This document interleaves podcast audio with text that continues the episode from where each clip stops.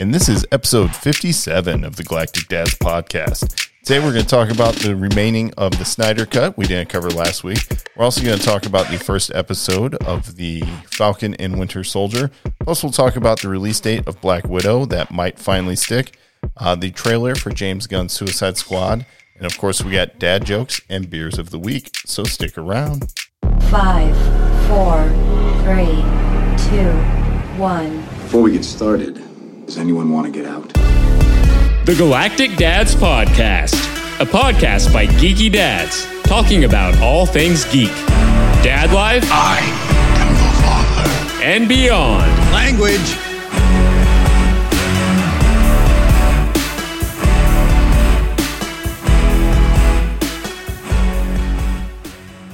All right, everybody, welcome to the Galactic Dads podcast. We, of course, are your dad destination for all things geek, dad life, and beyond.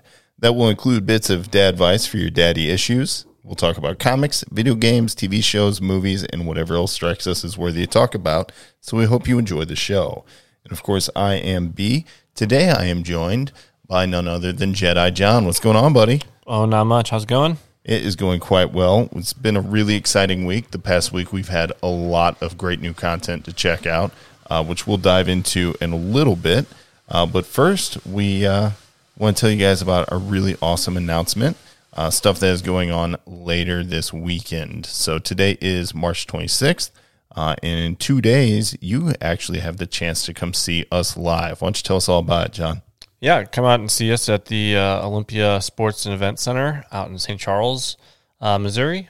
We'll be there from ten to four. Um, it's gonna be a five dollar entry all day long until two thirty. Anytime after two thirty, you get in for free, which is a pretty awesome deal. So if you're a latecomer, uh, you can get in for free. We might not have all the great stuff we might have early in the morning because those first comers get the first pickings, but uh, we'll still have some great stuff.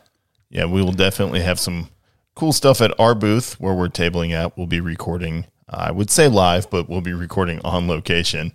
Uh, we'll be doing uh, some giveaways and definitely have some normal Galactic Dads merch on, on sale if you want to come check that out. Uh, and a bunch of other great stuff going on. So you definitely come and check us out. Again, that is March 28th at the Olympia Olympia Event Center in St. Charles, Missouri. Uh, you can find more details on our socials and even our website now at galacticdads.com. Of course, if you would like to follow us on the socials, you can hit me up. I am at Galactic Dads across Twitter, Facebook, Instagram. Uh, we even have a TikTok that I've never posted anything to, uh, and a couple of other sites. Uh, if, you, if you name it, we got it. Uh, Jedi John, where can they find you at? Uh, just Jedi John four on Twitter, and then I'm on. I run the Untappd app um, at Galactic Dads. Excellent. We'll get to the Untappd app in just a moment, but first we have to talk about the ones who would love to be on the show but could not make it today. Of course, we are talking about Laser Eric. He, uh, well, I know he wanted to be here, but because he has to run dad duty and will be at the show on Sunday, he uh, he played his cards wisely and stayed in for this recording, which was smart. Uh, of course, production Matt could not be here today, but uh, he is with us in spirit. And that just leaves Justin, uh, who is either Big Luscious or if you're an old school listener, his intern Justin. But he also could not make it today. But fear not, everybody, you will be able to catch all of us and a couple of Patreon members at the show on Sunday. So it's very exciting stuff. Yeah, I mean it'll be it'll be a good time. So glad everybody can make that day. So But uh, you mentioned the Untappd app earlier. Let's talk about why we have that app. What do you think? yeah, let's let's dive right in real quick. You want to dive into beers of the week? Yeah, beers of the week time. Let's do it. So I am drinking this lovely five percent alcohol by volume hard coffee from Pabst Blue Ribbon. We've had it before on the show. It's delicious. It's uh, light drinking. I just wanted something easy tonight, nothing crazy. Uh, and uh, in my head, I knew it was a repeater, but I didn't care. Yeah, I think we're past the point of caring about repeaters now. Yeah. Uh, because sometimes you just want to go tried and true, and you just don't have time for another IPA. Yeah, and especially when you're just like stopping on the way and you're like, oh, this this place doesn't have anything I actually need. Well, that gasoline, you should have probably purchased some of that, but whatever. We'll talk about that later. Uh, I myself am drinking a Corona. Um, I don't know if we've ever talked about it, but the Coronas are 4.6% alcohol by volume beer. Uh, they're not bad. Of course, everybody knows the Corona. I don't have any lime juice. What I did was I took uh, tequila mix, the Kirkland's brand, wonderful, already loaded in with tequila, and I fill up the neck of the Corona bottle with that, turn it upside down, kind of lead mix, and boom, I've got myself a hot slice of summer, but it's real chill and in my hand. So that's going to do it this week for our beers of the week. If you are interested in uh, suggesting a new beer for us, you can do so on the Untappd app. As Jedi John mentioned, we are at Galactic Dads on there as well. See what we've been drinking, tell us what we should be drinking, and see if any of our badges sync up. We'd love to talk to you guys on there. Yep, tons of fun. Tons of fun. Tons of fun. Good stuff. Good stuff. Oh, But we are we are running through it this episode. I'm yeah, I mean, proud of us. We're, I mean, we, I just know we both know that we have a lot to talk about, There is so much to talk about. and uh, I think we're just going to start with getting through something that premiered last week. Mm-hmm. Um, It almost feels lost, even though it's it's still a big premiere. Yeah, with some of the other announcements that came out on the last few days, yeah, I mean, it, it is kind of on the back burner for a lot of people, but uh, it's still uh, worth noting. And uh, on Disney Plus, they launched uh, Falcon and the Winter Soldier last Friday. I liked it. I liked it as well. I really enjoyed it. I liked the uh, the the darkness in it, and I like the real world problems that both Bucky and um, Sam. Sam uh, are going through. Uh, you get to see what happens, what like what it looks like for somebody to come back from the blip, and Which is a question I never knew I needed the answer to. yeah, who who who really thought about it? Even I mean, I did not. I mean, I'm sure I- there are I people did. that did ask the question, but I'm like, oh yeah, what happens if somebody wants to go get a loan and they don't have income for the last five years because they weren't there? Yeah, you just didn't exist. Yeah. That is actually a very specific scene that's addressed in this show uh, for reasons. Also, with a creepy, creepy banker, like, like Yeah. super yeah, well, he was fanboying a real little, hard. a little bit, but at the same time, like even some of the questions. So did like Stark pay you guys, or like what? Like but that actually brought up a whole nother thing. Do these guys work when they're not Avengers? Is it a full time job? Is there benefits? What's going on there? And apparently, nah, it doesn't quite work like that. just a lot of goodwill. Yeah, and I, I don't know. It doesn't pay my bills. Yeah, that goodwill don't keep the lights on. Uh, and the last time I rescued a victim, they did not send a check. So I don't know. But I did want to point out that first 15 minutes or so of that episode, Oh, awesome! breakneck speed, man. Breakneck speed. It's so, so good. It's great whenever you get to see Falcon in like the apex of his skill and motion. He's better in this than he has been so far in all of the Marvel Universe. He's getting better. Yeah, he did some of these like some of these actions in like Civil War in the beginning. Um, uh, in that first scene when they were in um, Lagos, and I just think that Oh, you're talking about the shield with yeah, when- wings yeah, specifically? yeah, So I mean, you, you got to see some of it, but even him like being, I, I guess I'd call him acrobatic. Like I mean, he really was like putting some hurt on some guys and using very, he's very agile and um, powerful with his strikes. Um, so that was really good to see, and uh, everybody loves uh, Batroc. So Yeah, Batroc the Leaper, uh, portrayed by George St. Pierre, which everyone loves. I love that guy. It was great to see him. It was also good to see him kind of still being awesome. Uh, this was a guy who kind of, for a moment, stood his own against Cap, like made Cap be like, all right, yeah, let's do this. But is now, of course, much more on par with Sam Wilson. So seeing them kind of square off was awesome. I think that was a really good way to start to give them to give Sam a villain that's right there on Cap's side. Yeah, I think it gives it, I again like gives him a good start off for this series, and also um, shows us that like Marvel's going to produce top tier quality content. I know people that watched WandaVision the first couple episodes, they were just like, "What the heck is this? Like, this is not Marvel. This is not what I expected when I thought Marvel Cinematic Universe items." And then right away, huge action right out of the gate with um, Sam, and it shows you that um, cinematic quality already. Yeah, it essentially this is almost like watching Winter Soldier just longer, Yep. uh, which is great. But the f- first episode was titled New World Order, uh, and it was very much lived up to that title, uh, just showing us kind of how the world is now, uh, and kind of brought out something that we haven't seen since Civil War, and that is the political fallout from the things that have happened in the Marvel Universe so far. Uh, we know that a lot of nations are no longer as at peace as they were. They're looking internally to try and somehow figure out how to protect themselves from superhumans and things like Thanos level events, which are mind boggling if you could imagine living in that world, right? Yeah, and this happens. Uh, this takes place for those of you following along about six months after Endgame would have happened. So we're over the honeymoon stage of I'm so happy everyone's back. We're kind of like in that Spider-Man Homecoming or Far From Home um, timeline where uh, he was explaining what happened with all the kids that came back and how the ages were different, but the grade levels were the same in some cases and everything else that had happened. So um, it's really, really interesting to see um, more like outside of just a school, like what that looks like in the real world as far as financials, politics, all that stuff. So And these things were slightly addressed in Far From Home, but also in WandaVision. But WandaVision only gave us about three weeks after Endgame, and then it was very much contained within uh, the town that she took over. Uh, mind you, so that incident can't be forgotten. So you have all these countries probably now worried about Scarlet Witch events could happen anywhere. Uh, so it's very, very cool to see kind of how the world's reacting. And then what I was hoping for since they announced this show, we got to see Bucky in action as the Winter Soldier. And he is so efficient and just ruthless. yeah, we got to see a good flashback for him. Oh, so good. His hair was long again, still rocking the guy liner and the mask.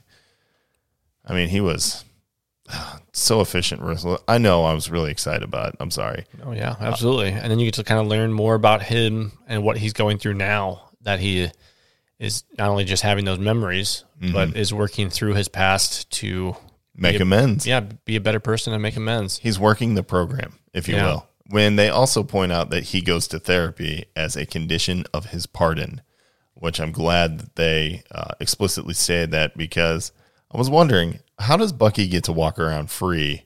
Just like nothing happened. Yeah, after decades of just ruthless murder. Uh, and this is how they also point out that he has his mind and his body back. So it's it kind of helped him out knowing at least the government knows he was completely brainwashed. Yeah, I guess what uh, whatever Shuri did um, with him in Wakanda cleared his whole mind It was and a, basically deep dive. basically made sure that he could no longer be programmed and he was free from all that. which I hope we get to see somebody try and program him again and just goes really poorly for them. Yeah, that'd be good too. We also had the revelation of kind of some new villains, maybe sort of going on for him, uh, but I wasn't sure who it was going to be. Turns out it's going to be Flag Smasher, yeah. but with a new, fresh MCU take on it. It's more of a whole kind of internet gang, I guess, for lack of a better term. Yeah, I mean they basically what flash mobbed um, that Swiss bank. Yep. Which provide enough cover for the people with actual powers to rob it. Uh, so there's some cool stuff there. And then at the very end of the episode, they give you a replacement cap. And I'm not going to lie, it looks store bought. It was. I love the memes right now. Um, he, it's a little rough around the edges. I'll just say that. Like, it's a little rough. Um, it's not what you expected. Well, it is what we expected to see because we already saw the. Yeah, we've footage. seen this still we for the over a year now. But at the same time, you're just like, man, he really looks like that. That's him. And it it was kind of crazy seeing Sam watch it happen in front of him, and just you could just feel the, I can't believe that. It's like it was gut wrenching because he gave the shield back to the government, saying like nobody else deserves this mantle because it should fall with Captain. Like it, it should fall with Steve Rogers, and uh, even I don't deserve it, even though he gave it to me and then they went around and gave it to somebody else. And I would want to freeze on a shield for a second because, like, wouldn't that have came from an alternate timeline? That shield Yeah, it would have. should have. It would have come from Steve's new timeline because he brought it through the past hmm because Thanos destroyed his original one.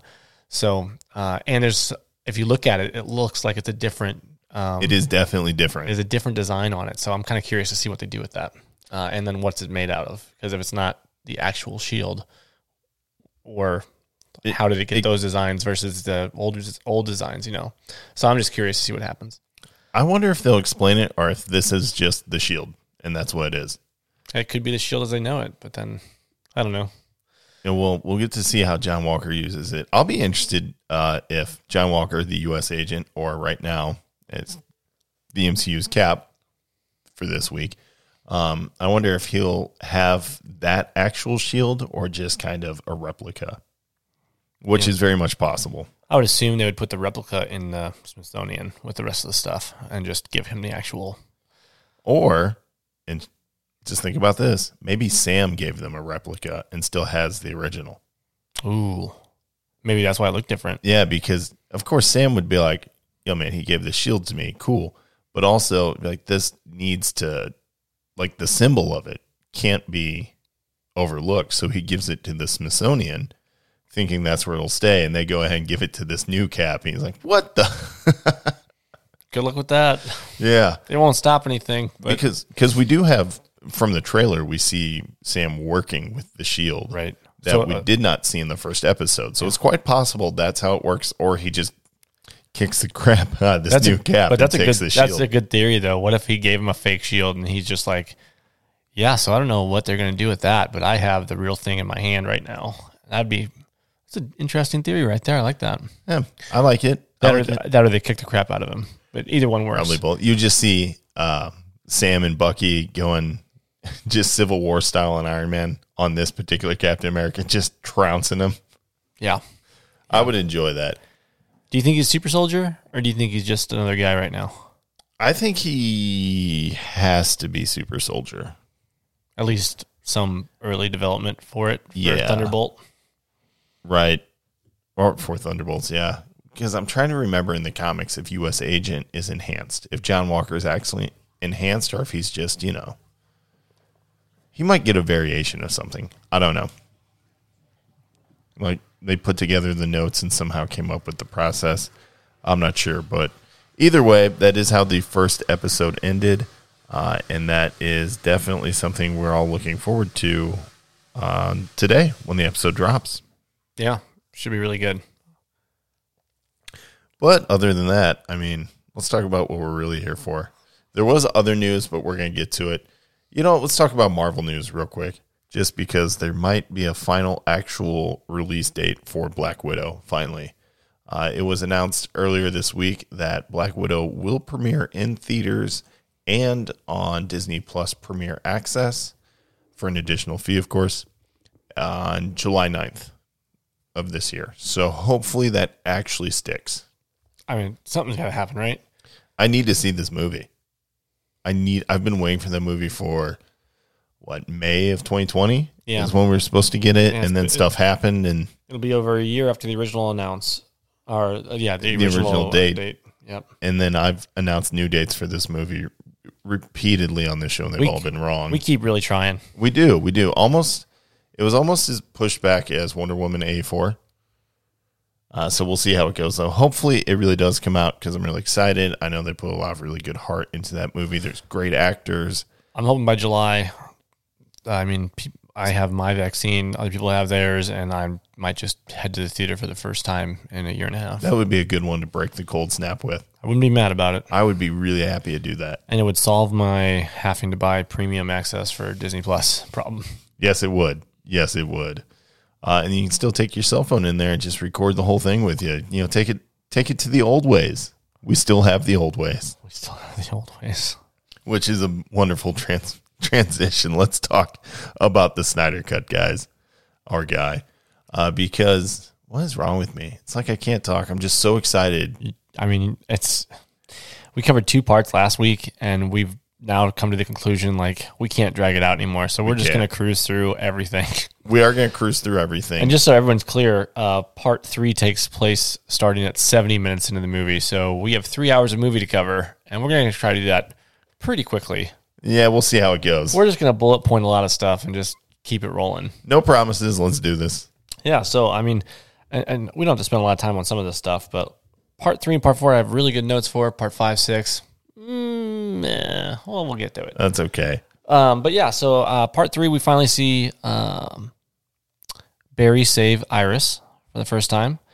Uh, that was cut out of the original Justice League uh, theatrical cut. Which I don't know why. It's a great scene. It is a great scene, and he sticks that hot dog in his pocket, and you're like, "Oh, is that for later for him?" And then you realize it's for the dogs that are, that are during his interview, Right. at the pet store, which is kind of crazy. he just solved it, one other problem in the middle of saving another one.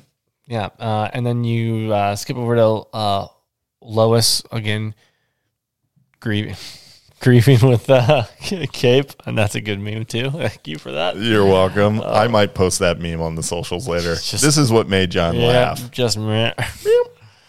but We can see yeah, Lois, Lois again, the again, grief. again, grief. Um, her with a cape, and then uh, you skip over to Batman and Wonder Woman in the cave, and they have that like little like I'm into you kind of thing. You know that Yeah, like flirtatious oh, what's going on? oh my god, my hand was on yours. So sorry, so Yeah. sorry. Uh, and then you get to uh, Wait a minute, real quick. Can we talk about Lois Lane?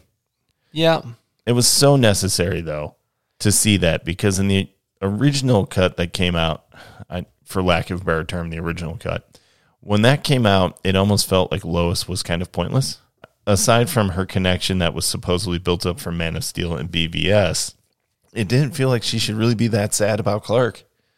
And then in this particular, the director's cut here, you'd see, oh, she, yes, she is. Like she's real banged up about it. I think this goes just back to and how much he highlights her.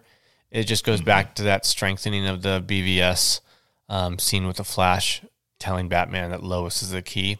So it focuses Mm-hmm. which is her. a theme they still carry out through. Oh this. yeah, they crush it in this. I mean, it's very obvious in this cut that Lois is a key for Superman. So, uh, and we find out, and we'll talk about that in a little bit also. But um, I think that's the biggest thing behind that, and why that's happening, and why she's focused on more, even being um, so sad about it and everything else, is because she's the key. But yeah, I, I didn't, I didn't mind it. We did. We, I mean, we get multiple scenes of just Lois grieving, which is nice. Yeah, because one of those scenes introduces somebody that Yeah. I had my mouth open wide for. yeah. We get to that in part four. yep. Um, so uh, and then we go to, we go to Victor's backstory. Finally, we really get to cross into him, and we get to see that like he went to school in Gotham. He played for their football team. He crushes teams. Like he was an MVP football player. Um, and then uh, you also get to see how his dad didn't show up for him, and you get to, and that that's your. I think that's your typical bad dad arc. Like, oh, my dad didn't show up to the game To do again. to do an irreverent movie quote, it's "Daddy wasn't there" from like Austin Powers Yeah. Goldmember, but it's, it's exactly the same trope you see all the time. Dad didn't make it to my games. Dad was a workaholic, which is a much better trope than Dad left for a pack of cigarettes and I haven't seen him in 26 years. You're like, Dad told me if I'm, you're not first, you're last. I was high when I said that, Bobby. pull a Ricky Bobby. Oh, another irreverent movie quote. Um, but yeah, uh, but it was it was good to see it, but it was also good to meet his mom. yeah, that's the first time because we didn't see her in the first cut, so uh, it was it was nice to see that uh, relationship and how she was not just defending her husband, but also telling him that like you know he's proud of you. Like it's there's no question that he is proud of you all the time. And then they get into that horrific car, Car accident, accident. and um, Victor, well, yeah, but Victor, but um, Silas, Si- Silas goes to the- Silas or no, Cyrus, Silas. Silas. goes to the uh, hospital and gets told that his his wife is gone, and his son won't make it either unless like, and so he's like, give him to me. Yeah, And so, in order to save his son, he did something that, well, I don't think he necessarily wanted to do, but he did anything he could to save his Oh, that was life. That was a straight up act of desperation. Right. So he realized that he had a mother box, and he wasn't quite sure what the mother box really was capable of. But he had to try something. He just lost his wife, and he explicitly stated, "I'm not going to lose you too." So he hooks, and you see this scene in Batman vs Superman.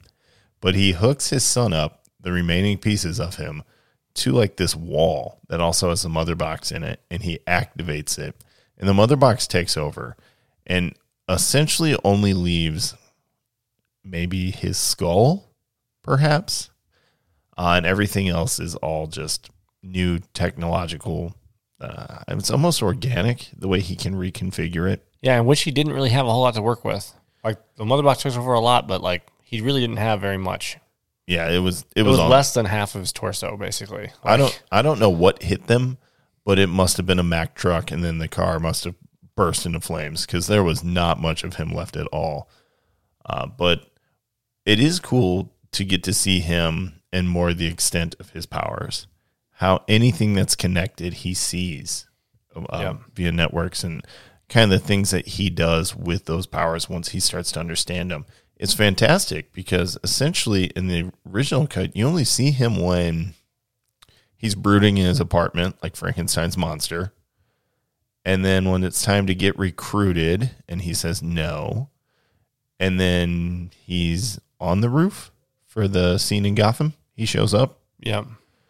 Whereas in this one, you get to see a whole lot more of what Victor does, um, and it kind of build like builds on his good heart, but also just still how bitter he is, having lost his mom, and he clearly blames his father, not only for his mom dying, but also turning him into what he is now. Uh, he holds a ton of resentment. So it's it's good to see that more fully explored because in this film it feels like Cyborg is an essential character Which he absolutely was. yeah, I think Zack Snyder referred to Cyborg as kind of the heart of this film, Yep. which I would agree with. Uh, and in the prior film, I was just like, dude, I've got an iPhone that could probably do what you're doing in this movie. Yep. Uh, not to mention the change up of Flash from the first cut to this cut, uh, which we'll talk about in Insane. chapter six, uh, is much, much more impressive and much more important than what we actually got in the first film, um, which is awful. Yep. Awful. Now that I think about it, like I'm thinking of It's the first bad. film, I'm It's like, ba- God, that's bad. Yeah. okay. the- okay. Um, so and then you skip over to Barry. You get to see Barry and his dad in jail with his visit, which is really cool because um, I'm not sure if that was in the original cut at all. They, I don't think they really showed that. Uh, and The jail scene, him Yeah. talking to his dad, they do. oh, they do. They do. It's been so long since I saw the original one. I think so that's actually where you start to meet Barry in the first cut. it could be. And then, yeah, but his dad, though, is essentially just telling him to give up on him and go live his life. Yeah, make your own future, which we hear later. Mm-hmm. Um, and then uh, and then you skip to uh, Barry with Bruce. So Bruce is uh, in his hideout recruiting him, and you just see. I mean, it was almost shot for shot what we got in the original. Um, They did Justice keep League, a lot so- of that scene. which was a good scene to begin with. So I don't mind them keeping that one. Even the car. You know when he says, Oh, yeah. wait a minute, so you, like, what are your powers? I'm rich. I'm rich. Good for you. Uh, and then you get to uh, Wonder Woman in the Batcave with Alfred making tea, and I just love that scene just because you could tell Alfred just wants to do it so bad. He's just like, you should really just you know, just do this, and nope, just want you should do this first, and he just does. He just dances around it very lightly until she gets distracted, and then he just takes over.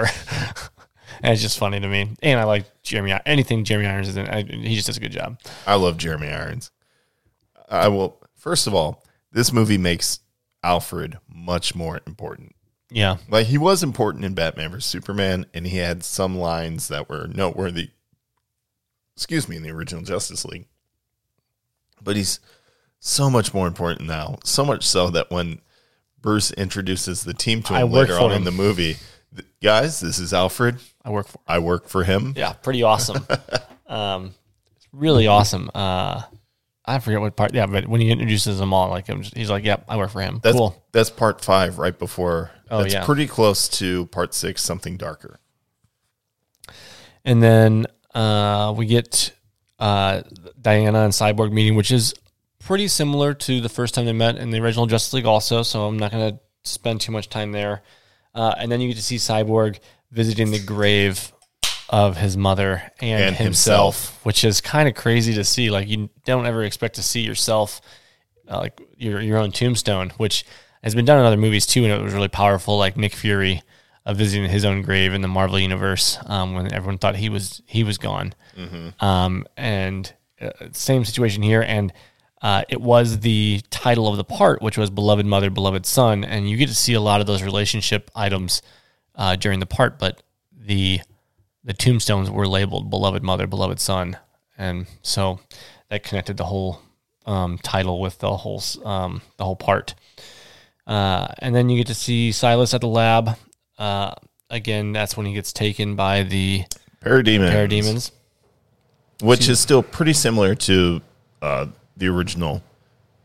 Silas gets taken, Yep. and then they go back and get him and some other people who have the smell of the mother box on them. Yeah, and then you get the first Gordon scene for the uh, for the um, movie, which was cool because he is already fighting off the um, the sketches. Like, why would he protect Gotham for this many years and then all of a sudden just start kidnapping people? Yeah, so the witness sketches of the parademons are just that sketches, and they look an awful lot like Batman. Yep. And so, of course, the other police are showing this to James Gordon. And by the way, that officer, I was super excited. As soon as he walked on screen, I go, please, please be Crispus Allen. Please be Crispus, uh, who became very popular during the Gotham Central series and then now is a very uh, very recurrent character within the Gotham, Gotham police force and served as the Spectre for a long time.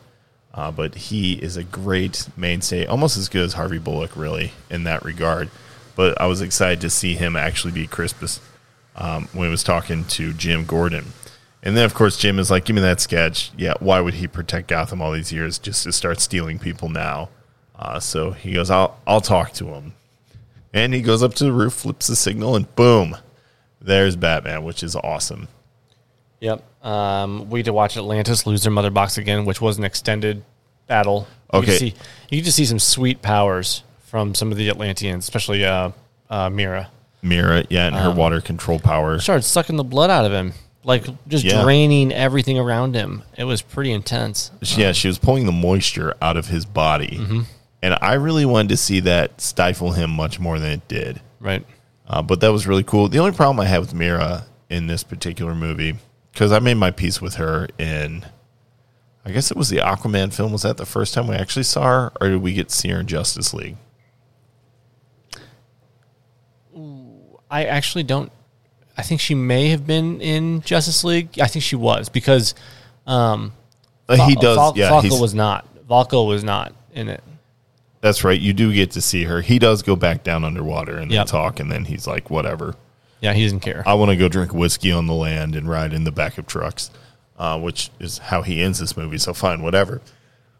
But the thing about Mera in the Snyder cut is she has this like Game of Thrones accent going on, whereas in the Justice League cut and even in Aquaman, she does not have an accent at all. She speaks very American and how you expect Amber Heard to speak.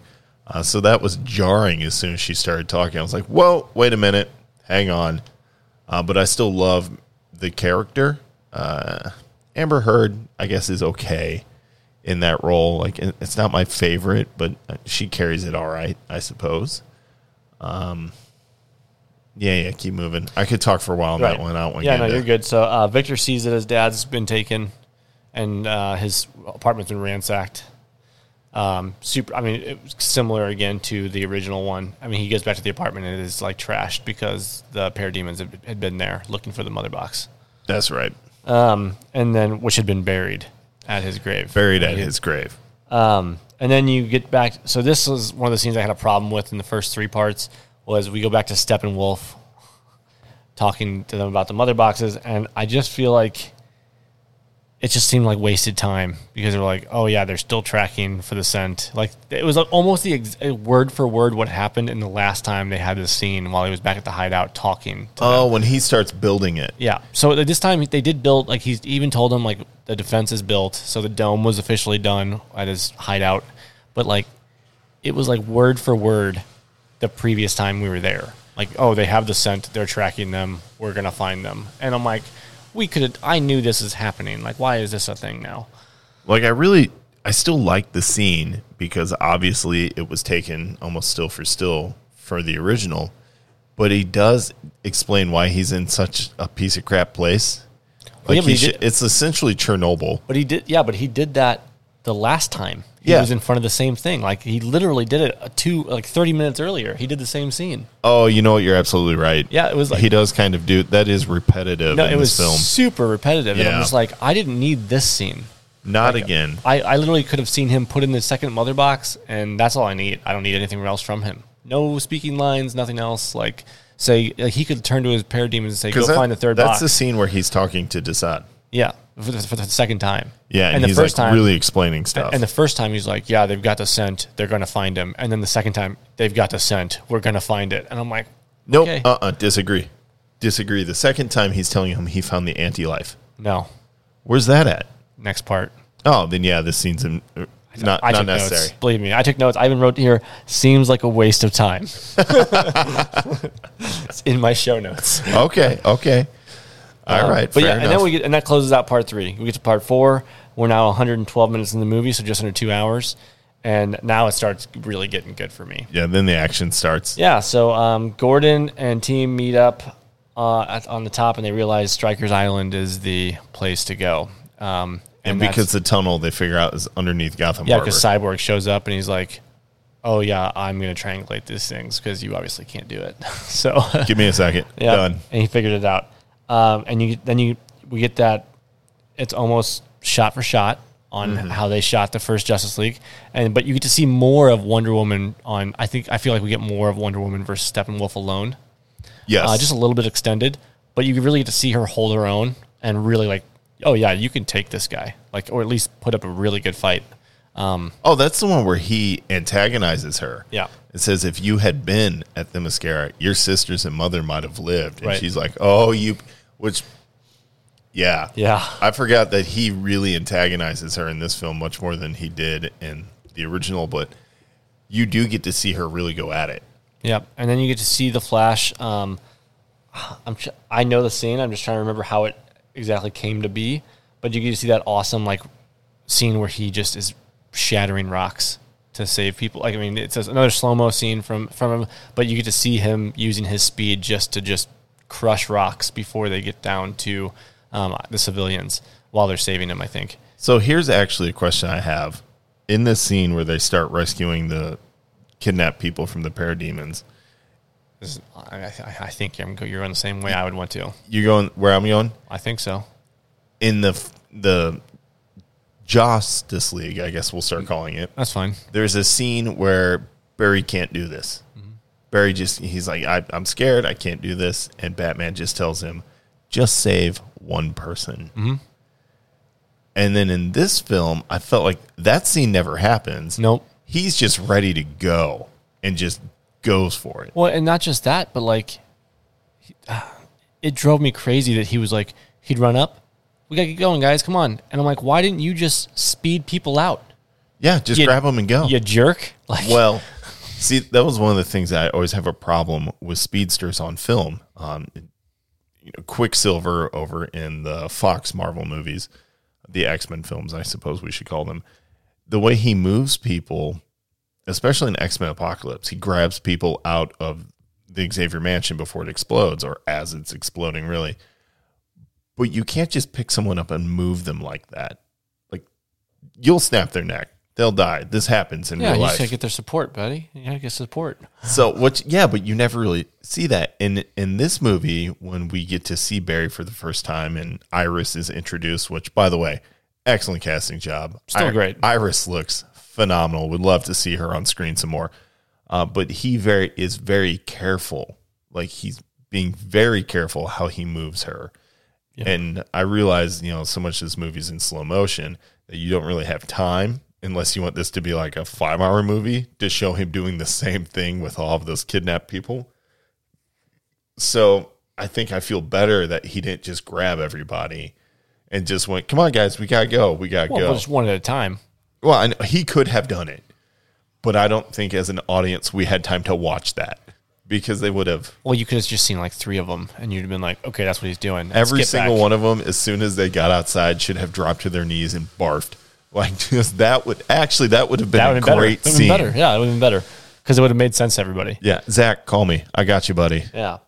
Um, and then you get to see Wonder Woman um, basically just blast Steppenwolf real quick um, with her, um, bracelets. bracelets.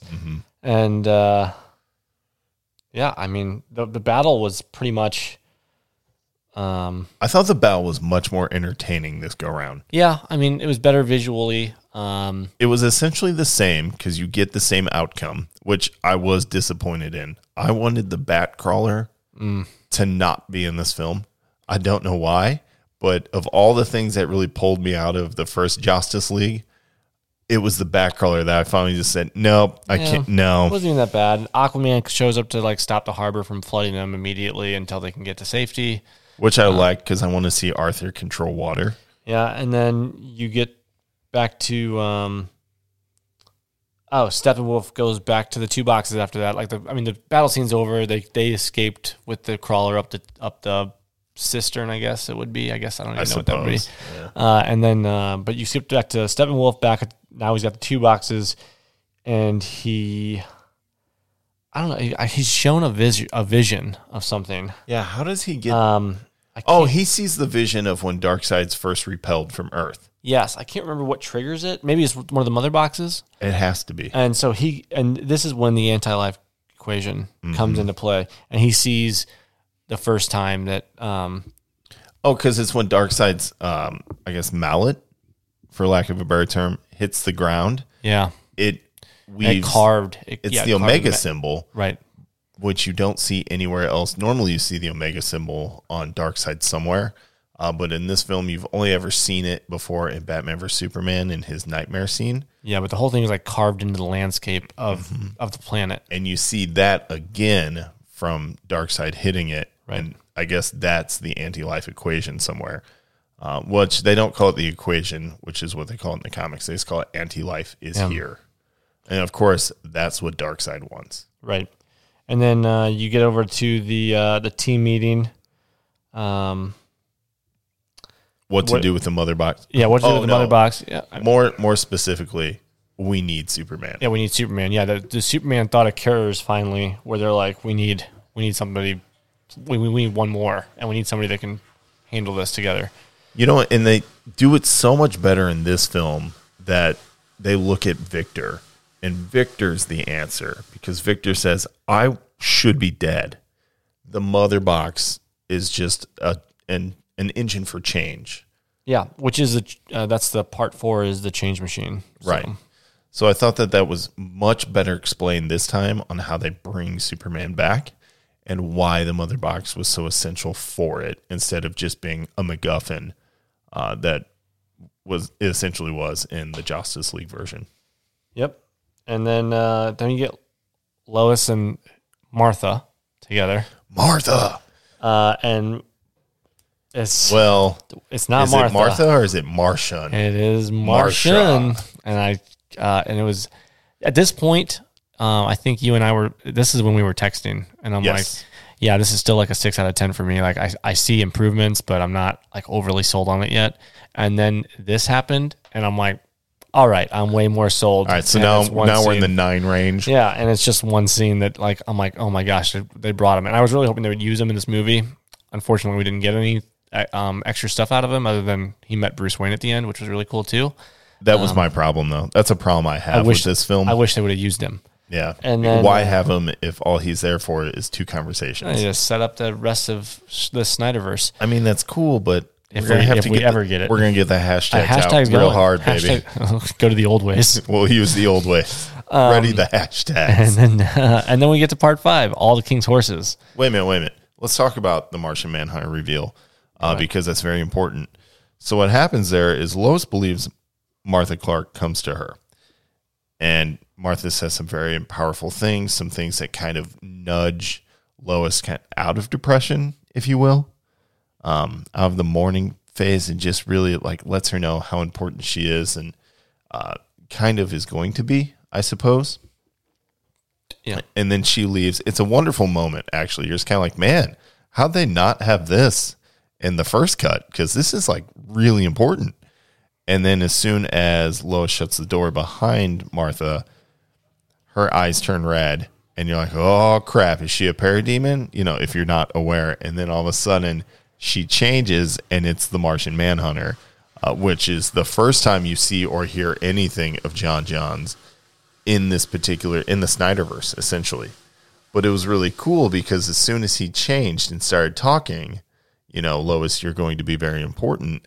I immediately go, we have seen him since Man of Steel. Yep. He's been here the whole time. Yeah, he was And the colonel, right? Yeah, he's the uh, I don't know if he's the colonel, but he is the higher up, the guy that essentially tells Superman that he just destroyed a three million dollar piece of equipment in Man of Steel. And he does he show up in Batman vs Superman? I'll have to go back and sure. look at that. But that's essentially Zack Snyder's way of saying the Martian Manhunter has been on Earth this whole time Yeah. and monitoring events and he does show up for important stuff see how much he was he was relevant during the kryptonian invasion for lack of a better term I, he's got to be in bvs but i'll have to figure that out uh, but it's good to see him and then it's nice to move on to was it all the king's horses part five All the king's horses. Yep. which is great because that refers to humpty I mean, dumpty Humpty Dumpty. Yeah, you got to put them back together again. Got to put them back together again. So they make the decision to revive Superman. Yeah. It, The- it, it is really funny. The opening scene for this is them digging up Superman. Like, Not, but who's digging up Superman? oh, it's just the young guys. it's uh, well, it's just it's, just Cyborg it's- and yeah, it's Cyborg it's and Flash. and Flash. And Flash even asked a question. He's like, you know, I can get this done in like oh, one second, right? And he's like, no, yeah, like there's some respect to it. Like Yeah. you can't just dig him up. quickly exhume his body. And then I just love the joke. Um, well, it was a Flash that made it to Cyborg about Wonder Woman. Like, do you think she'd go for a younger guy? We're all thinking it. We're all thinking it. Everyone there. And then and then Cyborg was just like, to her, everyone's a younger guy. I'm like, Sorry, Bruce. touche. Touche, buddy. Touche. Um, but yeah, really, it was just like it was a nice moment, and like you said, it was a respectful thing. Like they were digging him up, like they they took their time with it. Like this is a big thing that they were doing. Aquaman was still questioning whether or not they should do it. Right. Which, Um, by the way, he was still right. Oh yeah, He was like, I just, this is messed up. I don't think it's going to work. Like, you know, yeah. I mean, there's a lot of things that come from it. You know, bringing someone back from the dead. yeah, it, it goes it goes back to everything. I've seen Pet Sematary. I know what happens. yeah, It's not good. and uh, but they do end up um, they get them. They go back to um, Star Labs. Um, and they they get to the Superman ship. I mean, obviously, the way they got there, they pulled an alarm that was like a viral, like alien you know bacteria or something like that. like that was a leak. great scene because you also have Flash trying to do a little bit of espionage, trying Oh, to sneak in to a government facility, and he's just so terrible at it. He's, He's like, so Should I wear the hat? Yeah. Should I not wear the hat? And it's still a fun moment. But then what they end up doing, they pull the alarm, which alerts everybody in Star Labs to get everyone out that there's a viral agent loose leave. And I think it's really great that Silas hears that alarm and thinks there's no way, like there's something wrong, because that speaks to his character and how smart he is, Yeah. uh, and that he wants to still protect. The mother box is still there. Like Yeah. he's still very much aware. Like he thinks someone's after the mother box. Well, the mother box wasn't there though. They had it. They Oh, he it. gets the mother box after Clark's revived. Correct. And he knows that Steppenwolf's going to take it, and that's when he sacrifices Mm-hmm. himself, which is a huge moment, by the way. which is crazy. That's a whole crazy moment. But yeah, so they're going through the Kryptonian ship. Um, and they place Superman the amniotic fluid. yeah, the same that um, well Birth. Zod was put in. Yeah, to birth. Darkseid. Uh, Well, not Darkseid. I'm sorry, Um, Doomsday. Doomsday. My bad. But yeah, it was the same one Zod got put into, and the computer system is telling them This is a bad idea. do not use that mother box do not mix this technology. It is not good. yeah, Like, the you should not do Krypton that. the Kryptonian technology is going. Uh uh-uh, uh, do not do it. bad idea. Real bad Don't idea. it. And it's great because you see the whole team arguing amongst themselves. Like Mm-hmm. it's you. It's good to see that divide because they're like, guys, this thing is telling us not to do this. Yeah, and Bruce just do it. Yeah. he's almost Emperor Palpatine. Just He is. do it. Do it. Do it. Order sixty six. Um, but yeah, it, it was just uh, it was it was a neat moment, and then they were talking about how the Flash had to run like Mm-hmm. as as fast as he possibly can, and he's like to throw that kind of energy towards that I, and to supercharge it because the ship didn't have enough energy anymore, Right. To to open the mother box up and activate it. Uh, he's like, I have to go like real fast, so he got a good running start, so to speak, and then um, yeah, I mean. he hits the mother box with the the stack electricity charge they he builds. Yeah, but you notice during that scene, he backed up time A little bit. Because the mother box hit the fluid first, and then That's other, a really good point. and then other things started happening. Because if you're not paying attention, you don't notice that. Right. But the mother box went in, in too early before it was activated. And the flash backed up time um, in order to make it right to where it would charge the box before it hit the before fluid. it hit the fluid, and which is a huge, huge moment because that's very important later on in the movie. When, well, we'll get to that because it's one of the things that really upset me in the Justice League version. So that's fine. Uh, but they are successful. Yep. Superman is reanimated and comes back to life, which is really cool because as soon as the charge hits, he just like explodes out of the roof. Yeah. And everyone's like, well, that worked. Yeah. And they go out to the memorial, and of course, he's just hanging out, and, we, stuff and we, happens. And we get a similar scene to the original Justice League where Cyborg kind of kicks in its defenses and And, causes and Aquaman's Aquaman's adrenaline starts to go. Yep. And they they realize that they're about to trigger a response in in Kal El.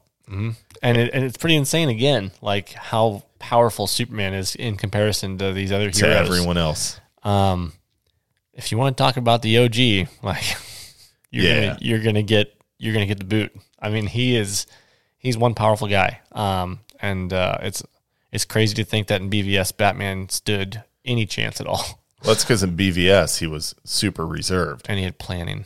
and yeah, he had time. Batman had. Time. He also had kryptonite. Batman just had time, Bat- Batman had time, and his only weakness. So anyway, so you did get to see essentially almost the same scene, but there's one big difference. And it's when Superman sees Batman, he goes, I remember you, rightfully so, because he's like, You're kind of a dick. Yeah, Um, which I was back up to that one because I think this is a very important scene or just character arc development for Batman in this movie as a whole. He's putting together this team to atone for trying to rip everyone apart. dividing them earlier, and he mentioned Batman versus a- Superman. and it was a quote earlier in the movie from Batman saying that I'm doing this. Be- Yeah, for, I this. owe this to him, Yeah, which is, I mean, it's good. It's really good that they really go into that for a minute because otherwise, Batman's just doing this because Lex Luthor talked to him kind of creepily at the end of Batman vs Superman. This one, he's much more motivated by feeling bad for his past actions, which means Batman's human. It's good to see that. yeah, Um, by the way, Batfleck, yes. But then in this one, you get to see Superman is triggered when he sees Batman because he's like, "Oh, I remember you," and that's not going well. Much more importantly, in this version of the film, Lois is already there at the memorial. yeah. She turned around to see the lightning explosion when he was reborn, so she was within within hundred yards of it. which makes her earlier in the movie make even more sense that Right. she goes to this memorial daily. Yeah. And this is about the time where she stopped thinking of not going. Oh yeah, because that was the time. He was the last time, right? She even said that to the cop. She's Mm-hmm. like, "Yep, one last time." one last time because she was ready to try and start moving on. And the last time she's there, he's back. Yep. And it's very good that she shows up because he was about to crush Batman. And everyone else. And then he just grabs her and boom, flies off. They end up in Kansas. Uh, and you get the scene At that the we farm, essentially yeah. got in the first Justice League, Yep. which is, I mean, still good. Still like it. He starts to remember stuff. She, Amy Adams, is still standing there petting his abs, which I don't blame her. What a beefcake! They're nice abs. And I, even his back had abs. Like he turned around, looked at the farmhouse. I was like, "How do you do back crunches, bro?" Gosh, that Henry Cavill, he is a super beefcake. Still happy with it. I don't care how that makes me sound. We all thought it when we saw Thor too. I don't care. Uh, but those scenes were still pretty much the same. And then Superman it gets those moments with Martha and Lois, and then he says, They brought me back for a reason. It's probably a good one. Let's go find out. Um, and then you jump from that to the rest of the team's getting ready in the Batcave. Uh, and as they're leaving, well, they actually they make their plan. This is the first time they come up with a plan Yeah, they come up with a plan. They agree on the plan. for the first time. Yeah. Uh, but this is after Silas had sacrificed himself to superheat the mother box Correct. so his son could track the energy signature. Because he knew that Steppenwolf was, would come for it once it was activated. and he was right. Yep. And so he superheated it with his um what, the laser. What, was it, an It's a ion laser. laser. What was I, I forget what he called it, uh, but it was a laser, and uh, but he superheated it in order to give it a signature, a heat signature on any map on a planet, Mm-hmm. and then you get the joke about you can track that with a satellite. I have, No, no, no, no. Batman. we can track Flash. it with a satellite. Flash says, "You have a satellite." Bruce goes, "I have six. yeah.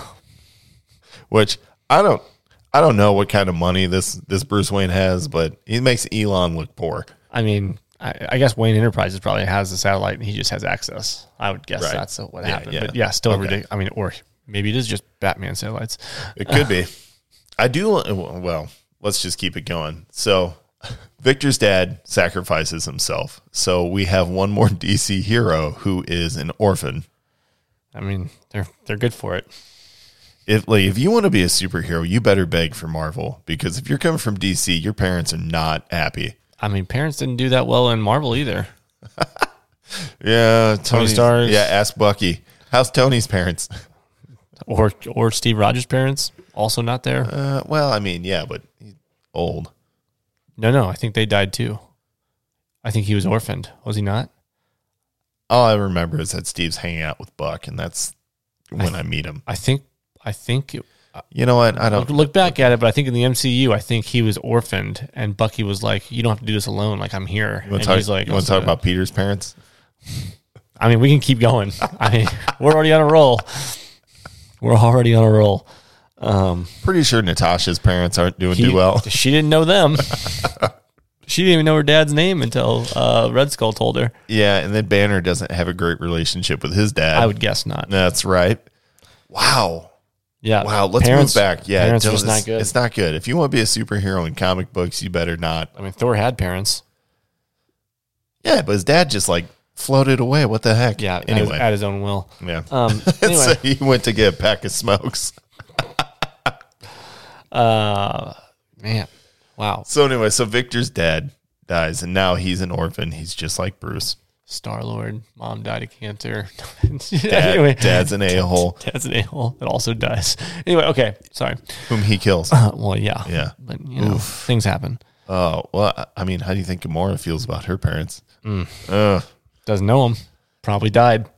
probably died when she was looking at a dagger. There you go. Anyway, this is going so well this for is going so poorly. It's hard being a parent, especially if your kid grows up to be a superhero. Yikes. you better hope for mediocrity at best. Oh, jeez. Um, okay, so uh, but we're moving through um, uh, part five here. Man, it's so hard to stop thinking about dead parents in Marvel Universe. oh gosh, I know. Just keep it going. So, it's so hard right now. Um, so Cyborg's parents are now completely passed, but they have a way to track the mother box so they can locate Steppenwolf. Yep. And that is what they end up doing when they're back in the Batcave. yeah, and then you see Cyborg put together the. I mean, that's technically not the Batwing, but it's a similar thing. It's the Justice League.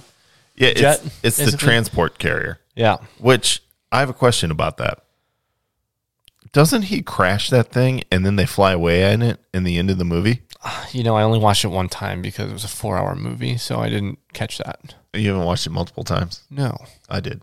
Oh, well, good for you. There were questions. I I, I had a free Saturday. It was just me and Kent. We I turned I- it back on. I was busy. So anyway, um, they they jump on the transport, which Bruce could not get to fly, but Cyborg walks by it and goes, "Oh, you want to fly?" and then gets it to fly, uh, which is pretty cool. Uh, they come up with a plan of attack, um, which is the first time they all agree on something, which is great. Shows the team coming together, especially for such a big hurdle. And as they're about to fly off to go take on Steppenwolf, Bruce tells Alfred, "When he comes, let him know." Right, assuming that Superman's going to show up. And Alfred asks Bruce, "How do you know Superman's coming?" And he just says, "Faith, Alfred. I have faith," which is good to see.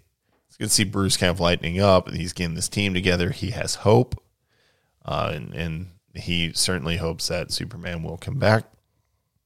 Which then we move on to them going. That's we're like almost in part six now Yeah. uh, something darker.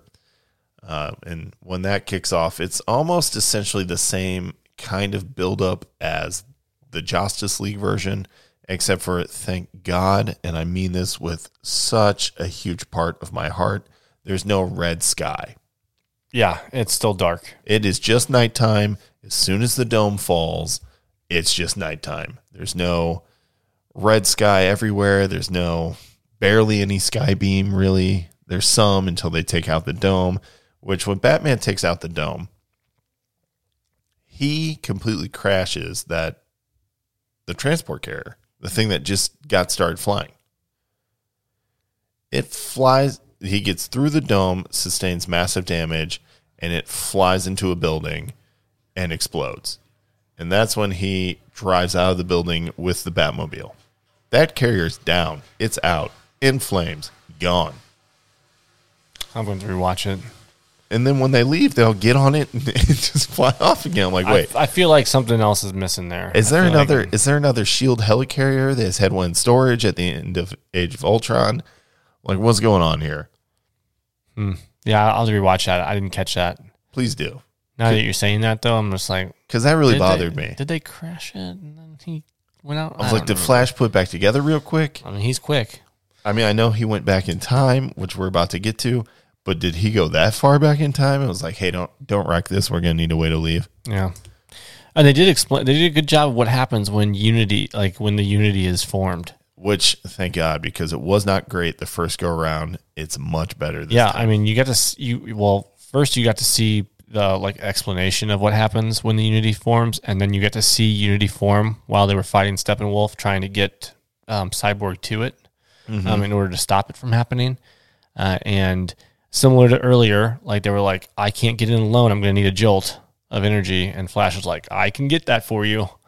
And so you see Flash like circling the well, I guess the battlefield really just circling Yeah. the whole thing, just trying to build up speed, waiting for the correct moment. But Cyborg can't get to the mother boxes um, because Steppenwolf is just, Steppenwolf is actually really holding his own now. Yeah. like he is. He's going all out. and it's against, I mean, the four of them that are in there. At We're the time. talking Wonder So, Woman, Aquaman, Cyborg, and um, there's a oh, fourth. Batman.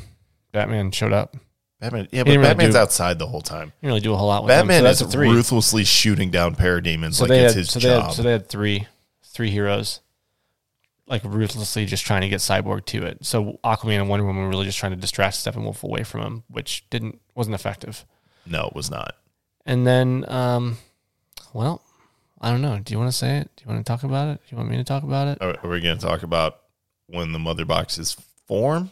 Sure, we can He start gets there. to talk to him, or are we going to talk about when Superman returns? Either one, whichever one you want to go with first. Well, I want to go with when Superman returns. Okay, you want you want to go how he just made Steppenwolf look like a just a Well, before we even get to that, can we talk about how he shows up to a ship and he hears the oh first yes. the first time I watched so in the middle of this battle, we get a cutaway to Superman who goes back to the Kryptonian ship to try and figure out what's going on, what his place being back in the world is.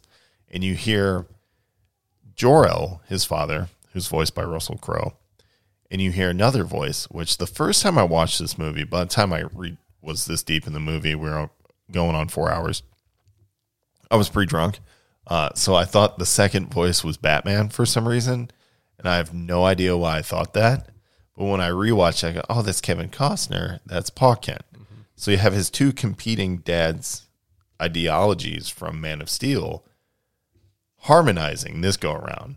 When Superman's back, it's like, you know, you will show them their great potential. You are meant for a great many things. Like they're really syncing up on this part. And Superman realizes, you know, I've got to go do something. But before I do that, I got to get dressed. Which that's really kind of lowballing this great, Right. great moment uh, from his two dads, which Star Lord. But anyway, um,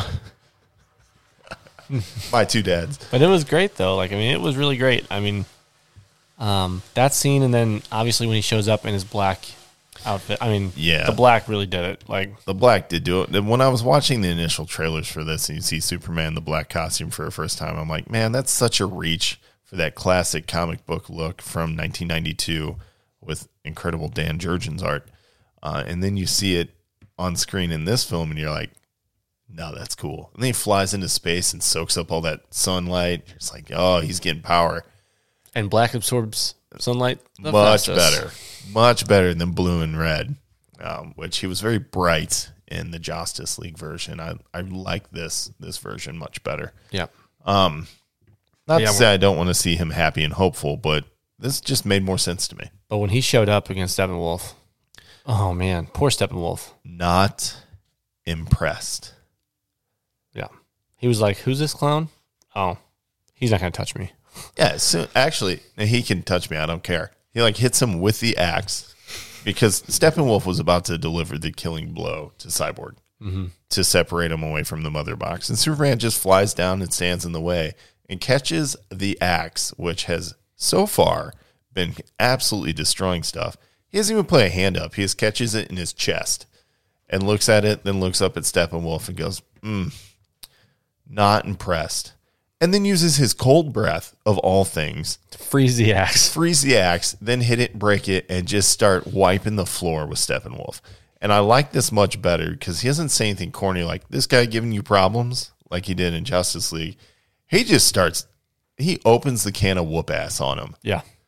and doesn't stop. Like you see multiple blows. And whenever Steppenwolf looks like he's going to try and get up, like Superman just smacks him again. Yeah. It's pretty insane. Like he just really goes crazy on it. Like he, there was no, there was no mercy there. Like Nope. he started, he gets his, his eyes out, takes off one of his like horns, I guess you could say. I mean, the side of his head is just gone. Yeah, he Um, really unleashes on him.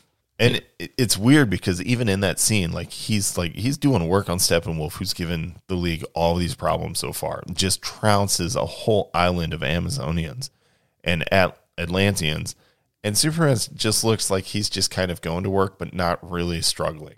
No. I mean, even when Stephen was trying to hit him, he just like, oh, you're gonna swing at me. I'm gonna just go ahead and quick, quick dodge, and I'm just gonna watch your hand fly by, and I'm gonna hit you again. You stupid idiot. Good luck. Um, I'm and here to hurt you. meanwhile, while this is all happening, we see um, Barry get hit on the outside. Yeah, By a blast. Barry's running and catches a blast from a parademon, Yeah.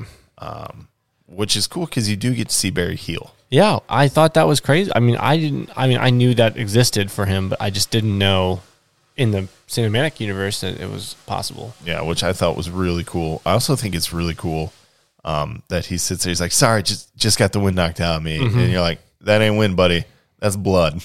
Yeah, that's tough. that, that's a piece of your side just gone. But then in that moment, you also get to see Batman. Just, I guess parademons were people, but they're not now. No, and he's just treated them like they're nothing. I mean, it's it's a bad day to be a parademon, if you ask me. yeah. Um. But yeah, uh, and then you see, like like you said, Barry healed, and then he started running again because he had to get to Cyborg. He did, and he knew that he was already too late. Yeah, and during that during this time, you see Unity formed because Cyborg couldn't get into it, mm-hmm. and you get to see the destruction of Earth. Like you get to see everything. Like you get to see Cyborg destroyed. You get to see Superman destroyed. Like you get to see everything. Superman's not just destroyed; he is disintegrated. Yeah. which only proves to show you just how powerful the unities are. Yep. Which makes sense when you look back at it and you're like, well, of course they're that powerful because the mother boxes can change life, Yep. which makes perfect sense. Like I was totally on board with this idea. So when Barry runs and says faster than I've ever, faster than light. Yeah. I I got to go now. I got I have to run faster than I've ever ran. So I, I thought it was weird that the ground was kind of reappearing under his feet as he I ran. I think I like that because I'm like he is literally reforging it and he's running faster than it can recreate itself oh, around him, Oh, okay. which was kind of cool to me just to think about like how he's recreating the timeline and but he has to run through it before it recreates it. I did the one thing I really wanted to know in that scene. Really cool scene. Uh, it's much better because Flash is now changing time instead of just moving a family of four in their car, uh, that which he did in the original. You know, we didn't we didn't miss that family. I did not miss that family I did not all. miss that family at all. Completely unnecessary. Uh, much cooler to not have them and just watch this all carry out. Uh, by the way, much better to see a boom tomb open and look at Dark Side DeSaad, and Granny Goodness Mm-hmm. just on Apokolips, just watching. No one's making a move to come through the tube. There's like, Let's see what Steppenwolf does. I thought that was cool. I thought it was very true to Darkseid's character. Traditionally in the comic books, he just finds himself so above violence, but he's not afraid to do it. He's just like that's not that's not my speed, bro. Yeah. Uh, but watching Barry go through time and reset it was super awesome. I just don't understand that Ezra Miller has ever seen a sprinter run. Just the way he moves and the way, like, I'm like, wait a minute.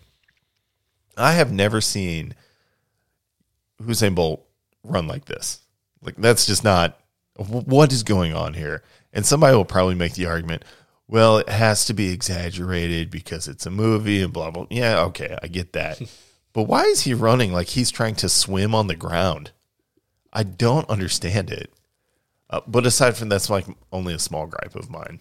So we'll just move it on because he's doing something really cool in this scene. Yeah, and you see him reset time, back it up a little bit, bef- just basically just right before Unity is formed, and he pushes Cyborg into it and gives And him the him jolt the needs. charge. Yeah, he And- hits him with the jolt he needs to get into Unity, and then even before we get there, um, if we back up um, to the previous part, you get to hear them tell Cyborg like it's going to show you your worst fear to try to get you just like get you to give up on what you want to do. And it, it did. It almost does. Yeah, and it it, did- almost works. It did for him. Um, they put him in like almost a almost a dream sequence, basically, where it's it's him again. It's human Victor, like back in high school with his parents. with parents. So you get to see a personification of each mother box. Yep. And how they show themselves is as what he wants probably more than anything. Yeah. His regular life back, and both of his With, parents. with a better dad. With Yeah. a dad that's there, Yeah. not absent. and uh, yeah, but he fights through it. He realizes that this is what's happening because he is, well, the most intelligent life form on the planet at this point. Yeah, now. Um, so he realizes Maybe only second to Martian Manhunter, I guess. Maybe. Maybe I think that's more wisdom than just straight intelligence, um, because he can tap into anything. Yeah. But uh, you get to see him fight through it and then separate the mother boxes. Which and you get that kind of cool scene, like you get to see them as almost like old glow eye witches. What they look like is just more hyped up versions of DeSaad. Yeah, And I think that's spot on. That's excellent character design because, I mean, when you see the mother boxes first, the people who worship them as gods because they're so advanced look like that. Then what else would these things look like than something of a personification of that again? Which I think makes perfect sense. But I do like how when Victor snaps out of it and starts to kind of pull the unity apart, he still realizes he needs Superman. Oh yeah, he needs help. Yeah, he calls out for Superman. He's like, Superman, I need you now. Uh, I also like how Superman wasn't like, oh, I kind of liked living. Like in the Justice League, there's that moment where he's like, I, I guess I'm ready to die again. There's no that. He's just like, here I am. What do we like? Let's do this, which is really good. I was happy to see that too. Yep. But they, uh, yeah, they get it apart, and well, and this is I don't. I guess we skipped Steppenwolf's demise. Nope, not Wait, yet. Was it after the Unity It's was taken apart? It's after the Unity's taken apart because Was Aquaman and Wonder Woman holding them still? I guess. this is happening fast enough yeah. that, and then they do start fighting him again. But once the Unity is split apart, the Unity's the mother boxes are destroyed. Mm-hmm. Yeah. And it's when the mother boxes are destroyed that Steppenwolf just doesn't even really pay attention to the heroes anymore. Now he's looking at Darkseid because he's failed again. Yep. And Yeah. then when he wants to leave or whatever he's doing, Yeah. I don't even know what he was doing. Superman starts beating the crap out him Again. And then once they do that, you know, he tries to take a swing and Superman hits him. He flies across the screen. Aquaman gets a hit in, and then Wonder Woman. one Makes- of one makes of my favorite scenes. Makes that rated R like Ear- earns the- good. earns the R it. rating. Yeah, just earned it.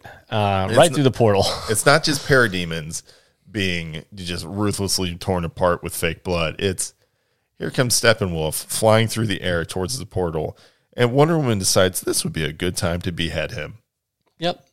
and she does so very well. So the first thing that goes through uh, the boom tube is his head, which rolls under the crushing boot of Darkseid, who smashes Steppenwolf's head beneath his heel as his, the rest of his corpse hits the ground and rolls in front of him.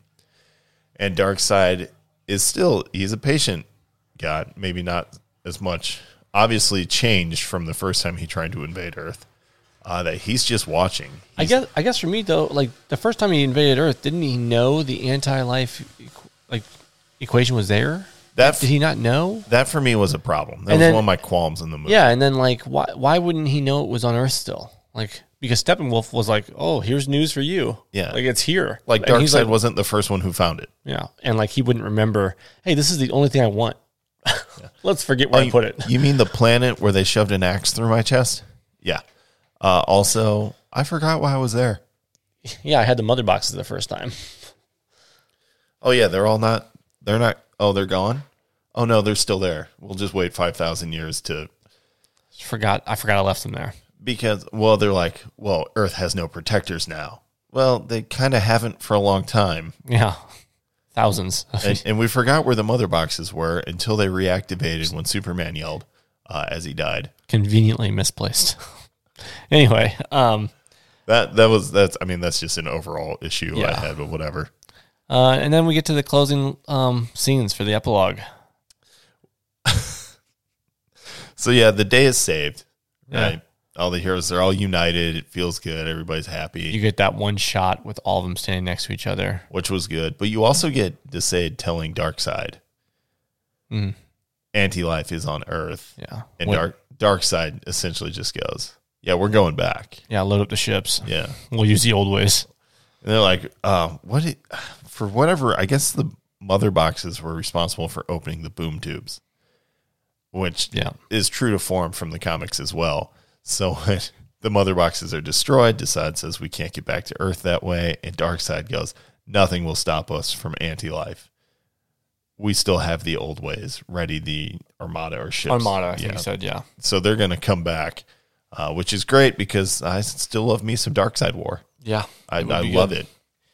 Uh, but yeah, we get um, uh, Silas is the one narrating this this part of the of the movie at this point. Like he's narrating The epilogue. what's happening in the It starts in the epilogue. and you've got um, Victor goes back to the apartment with his amazing abilities. He puts back He reassembles the voice recorder. yeah, which plays back his father's message to him from a dad's point of view, and basically confirms everything his mother told him earlier in the movie. How proud his his father was for him.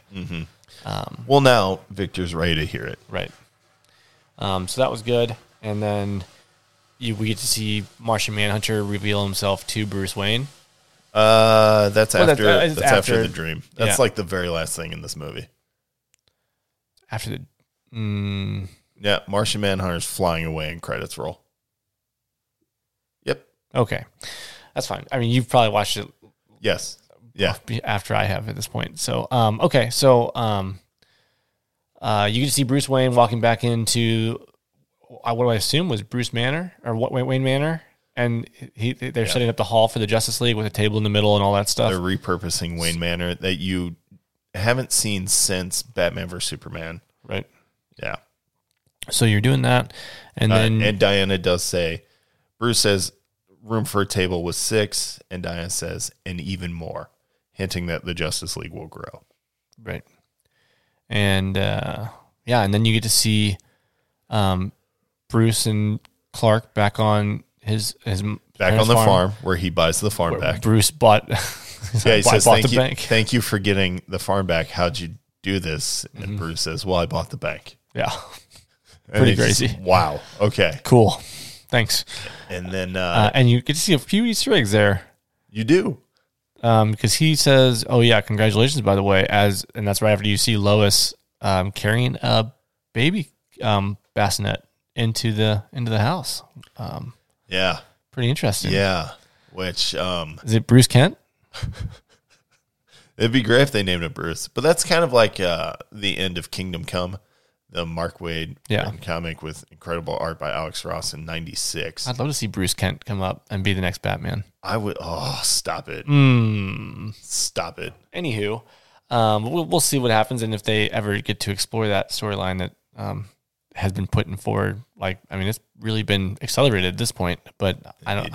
Right now they're not signed for it. So No. um, But yeah. also, you get to see Aquaman yeah, you get to see make his Aquaman. peace with the Atlanteans. And Yeah. I gotta go see my dad. Take this back. I'm going to see my dad. Yeah, he gives the trident back, which I thought was interesting. Yeah, because technically he didn't have it yet, right? Right. And then you know that he's going to go see his dad, who's played by I Boba. don't, I don't know. him. Yeah, you do. No, no, I don't know. him. Okay, you don't know. Him, whatever. Fine. We're moving on. It's it's Boba, guys. It's it's Boba the Fett. Anyway, uh, so you get to see wrap up from Aquaman there. Then you also get to see Barry's story wrapped up a little bit. Uh, he goes and reveals to his dad that he has just gotten a job at the Central City Police Department. Yeah, Very, CSI. very low level stuff, but he's got his foot in the door, and it makes his dad very proud. Very, very proud. Um, which real quick, there was news this week. I think yesterday it dropped that Billy Crudup, who played Henry Allen, uh, has been recast for the Flash movie, and it will be none other than my favorite Office space goer, Ron Livingston. That'd be fun. I can't wait. That'd be good. I can't wait. It, wait, wait, wait. No, that's Friday Night Lights. Is that the same guy? I, mm, I'm. I don't know, but Ron Livingston uh, will be Barry's dad in the Flash movie. Just a little bit of follow up news this week. Yeah, and then we get the dream sequence. And then the dream sequence, yeah. Because we, Diana's back doing something. She sends the arrow back to Themyscira or something. Right. Uh, so we get a wrap up on each member of the Justice League. Batman's safe for last because he doesn't have a happy wrap up. He has nightmares, which, Yeah. why don't you go ahead and talk about the nightmares? Because I watched it a few times. This was the only scene in the movie that I felt, knowing how final this should be, I felt like this whole scene's out of place. But Wow. wait a minute. You also get to see, before you even get to the dream, you get to see Deathstroke meets Lex. Yeah, Lex. Yeah, Lex and Deathstroke. You know, on his his ship. Um, that was cool to see. Uh, I want to see more. I mean, I'd love to see Deathstroke um, come into play. Uh, he's a he's a great character in the DC universe, and he's a great nemesis to Batman, and now Bruce Wayne because uh, uh, Luthor told him um, that Batman is Bruce Wayne, which gave him uh, kind of like a, a stake in the game now. So he's like, "Yeah, I'm game now. Whatever you need me to do, I'll I'll help you out because you're giving me that information," uh, which was cool to see. And then you get to to the dream sequence. Boy, so much to unpack here. That sequence um, showed you Darkseid's ships on Earth. Um, it was like a continuation of the um, Batman Nightmare from BVS, uh, and man, it's just so much to unpack there because you see Batman, Mera, Deathstroke seemingly working with Batman at this point, uh, Cyborg, Flash, and then you get to see Jared Leto's Joker again, and you get to learn so much about stuff and how oh if we're too if we're out in the open for too long he'll find us. And you don't really know who he is. He could be Darkseid um, later in the scene you do see that it's it's Superman. Um, but you see Mera take has the trident um, and she's angry about stuff because Aquaman's been killed. Uh, Diana's been killed. Uh, it's been obviously a hard road for our heroes. Uh, but yeah, it's just so much to unpack because you've got the Joker who is talking about a truce with Batman because he knows that there's alternative uh, realities that can be worked on and saved if Batman works with him. And he mentions it multiple times like, you need me to fix this. And he talks about poor, poor Lois. Uh, and as we know from BVS's uh, credit scene with uh, Armored Flash coming back through the time, telling Bruce Lois is the key. Uh, you see that come to come to life when the Joker's saying "poor, poor Lois," and it it it's just so much to unpack because you want to see more. Uh, and like Brandon said, um, the the movie felt like it was good and concluded, and then you got that scene, and you're like, why did they give us this? Especially knowing that they're not signed on for more movies. I think that's the really frustrating part because you want to see, like, give me that nightmare sequence, give me the future state of the DC um, EU, and then you can work on what happens with the Joker and go back to multiple different realities. Uh, and the Joker eggs him on multiple times, saying, "You too bad you didn't have the cojones to die yourself. Otherwise, this would all be different already." And like, how many realities have you created because you didn't die? And he he's talking about a truce, but he's egging Batman on so much. Like, why did you send a boy wonder to do a man's job? Like, oh my gosh, like just egging him on. Yeah, and you even get he coaxes Batman to uh, earn that R rating with the F bomb, Yeah. which is great. Not only do you see Batman walking around with firearms, I mean he's very very comfortably carrying an assault rifle, Yeah. uh, but he also uh, says, "Make no mistake, I will f- Language. Dirty mouth. kill you." And I'm like, I was kind of blown away, but in the moment, it feels right. Yeah. But like I said, like in the in the final motion of the film, like why would you give us this sequence knowing that we're not signed on to do anything else? I know, Like it just sucks because you, there's so much to unpack in that scene and so much like oh, Arthur obviously got killed with his own trident. which is why Diana Mera has it. Yeah, Diana was killed. Um, you got Cyborg, you got Flash armored up, you've got um, Deathstroke on their side at this point. Like, they're, Yeah, all, eh, they're all fighting the same person now. This particular scene shows you that whatever future this is, it's dark enough that the there is a greater threat, yeah, and it's and Superman. it's Superman, and it just it's just so crazy. Like, because the Joker knows it's Lois. Also, yes, I, I mean, at this point, they all know it's Lois, yeah, everyone knows. and you see Darkseid put his hand on Batman's shoulder in the one part of the scene while Bat uh, while Superman's holding. Was it at the end or was that earlier in the movie? You see Batman, you see Superman holding Superman. a corpse. Superman's holding Lois's body. Is is it Lois's body though? It's assumed It's to be got to Lois's be right. body, It's got to be and then you do see Darkseid's hand on his on shoulder. his shoulder. Yeah. So you're like, and dark, and you- during the scene, like I, I said, like there's Darkseid ships all over this, all over, all the- over this planet. So it's just kind of a lot to unpack, and that's the Joker I wanted for Jared Leto. His laugh is unique. Yeah, It's different, and he doesn't have these weird tattoos all over, but the brand is still there. Yeah. J brand. Which let me ask you a question real quick I love the uh, the badges of the that police he's officers. collected, Yeah. I like which that. is so dark. I like that time, he's still somehow kind of maybe in a straitjacket, maybe, yeah, but it also could have been like a surgeon's gown. Like in either one makes sense. It's almost like a synthesis of the two. it's just so crazy how he knows about all the realities. Also, like he knows Yeah, that that could be a small other timelines and that that could be a small nod to the fact that Joker is so insane in the comic books that it's theorized that his superpower is hyper sanity. That he can see all this different stuff and it drives him mad. Uh, that was a Grant Morrison kind of idea. The guy comes up with great stuff. Uh, but anyway, in this particular scene where this Joker is talking to Batman, do you think this Joker is Jason Todd? it could be. I've seen this theory and I kind of liked it initially because that J is still on his cheek. And that J shows up in Batman Arkham Knight. Hmm. Yeah, it could be. But I also prefer it to be just normal Joker. Uh, I, I would prefer the Boy Wonder to have died at his hands.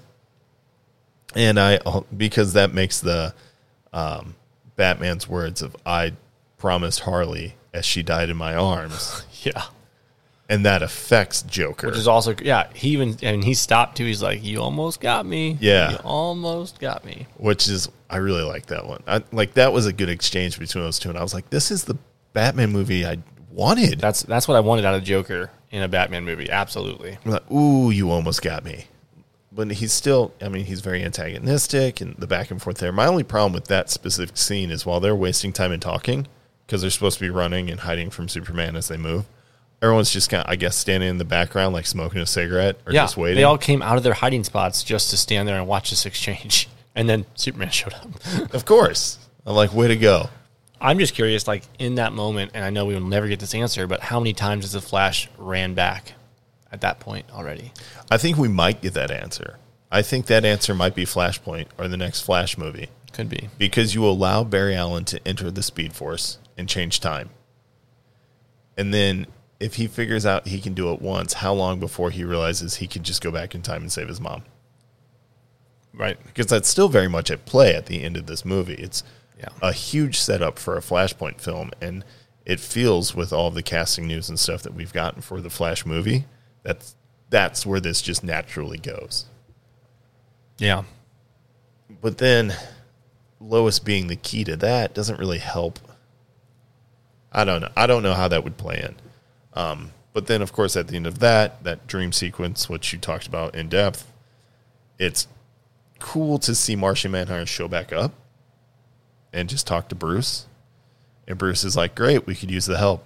Because at this point, nothing surprises him. Yeah. He wasn't even remotely. Yeah, like, he was just like, "Yeah, okay, I'm not even gonna put shoes on for this." cool. Uh, You're another. You're another alien, but you want to help me, which is good. we could use the help. Okay. And he's just ready to roll with it, which I'm okay with. But I felt I would have loved to see a lantern at the end of the movie too, but I would have too. Yeah. If at least for nothing else, as it zooms out, maybe zoom out further, show Earth from a faraway space view, and then see a green light kind of glow over it as the credits start to roll, that would have been perfect. Because now you know, like, oh, the Green Lanterns are coming back. right. which I was wondering in that initial battle scene when the Green Lantern dies if the ring was going to hit someone there. I thought that would have been really cool. But of course, it doesn't, it flies out. Yeah, Darkseid almost gets it. Dex, yeah, That that, would have been bad, that would have been real bad because Darkseid's will is indomitable. But he got um, he got hit by an arrow. Right? Somebody shot him with an arrow to stop him. I think that's what happened. Yeah, he got hit with an arrow that I think was shot by. it might have been Artemis. That would actually make sense that that was Artemis's arrow. it could have been Artemis. Could have been. Um, it was an Amazonian is who hit him with it, and then the old gods between Ares. Which, by the way, it was cool to see Ares looking cool. Ares, yeah, He looks much better than the Nigel Thornberry Yeah, I know he- I that we he- I got know it- from Wonder Woman. yeah. It was in his likeness, not not right, him. it Yeah. obviously wasn't him. Um, but we did. I I did enjoy seeing the gods work together to fight off. It was cool um, to see else. Zeus. Yeah, I actually, while I was looking at Zeus for a hot second, I thought it was Karl Urban. you can't go wrong with him. No, you can't. He's in every other, you know, pop culture franchise anyway. You might as well put him in there. You know what? Hang on a second. Uh, what? I'm gonna see if it's him. No, Who it would be funny. Zeus in the Snyder Cut? I mean, he was he's in the MCU for um, Thor Ragnarok. Mm-hmm. He was uh, Skurge, right? yes, Uh, and then uh, yeah, obviously he's Billy, Billy and um, Billy Butcher and Billy the Butcher and boys. the boys. Um, yeah, I mean he's in, he's around well, he's also in Lord of the Rings, right? he's in Lord of the Rings. He's also the Doctor um, from Star Trek. Oh yeah, I forgot about that. Yeah, damn it, Jim. Uh, he does that line very well. He's also in. Uh, he's the bad guy in Chronicles of Riddick. was he really? I, Yes, he is. Huh. He's also Judge Dredd in the film Dredd. Oh yeah, I knew that. which Yeah. is great. Yeah, I mean, he's just uh, all around in everything. hasn't dabbled in Star Wars yet. I'll have to figure that out. Uh, that could just throw a stormtrooper helmet on him. He's fine. He's probably in there That's somewhere. what Daniel Craig did. Yeah, absolutely. Put me in, guys. But I want to do this. Just I got time. Um, is this a soundstage? Let's go.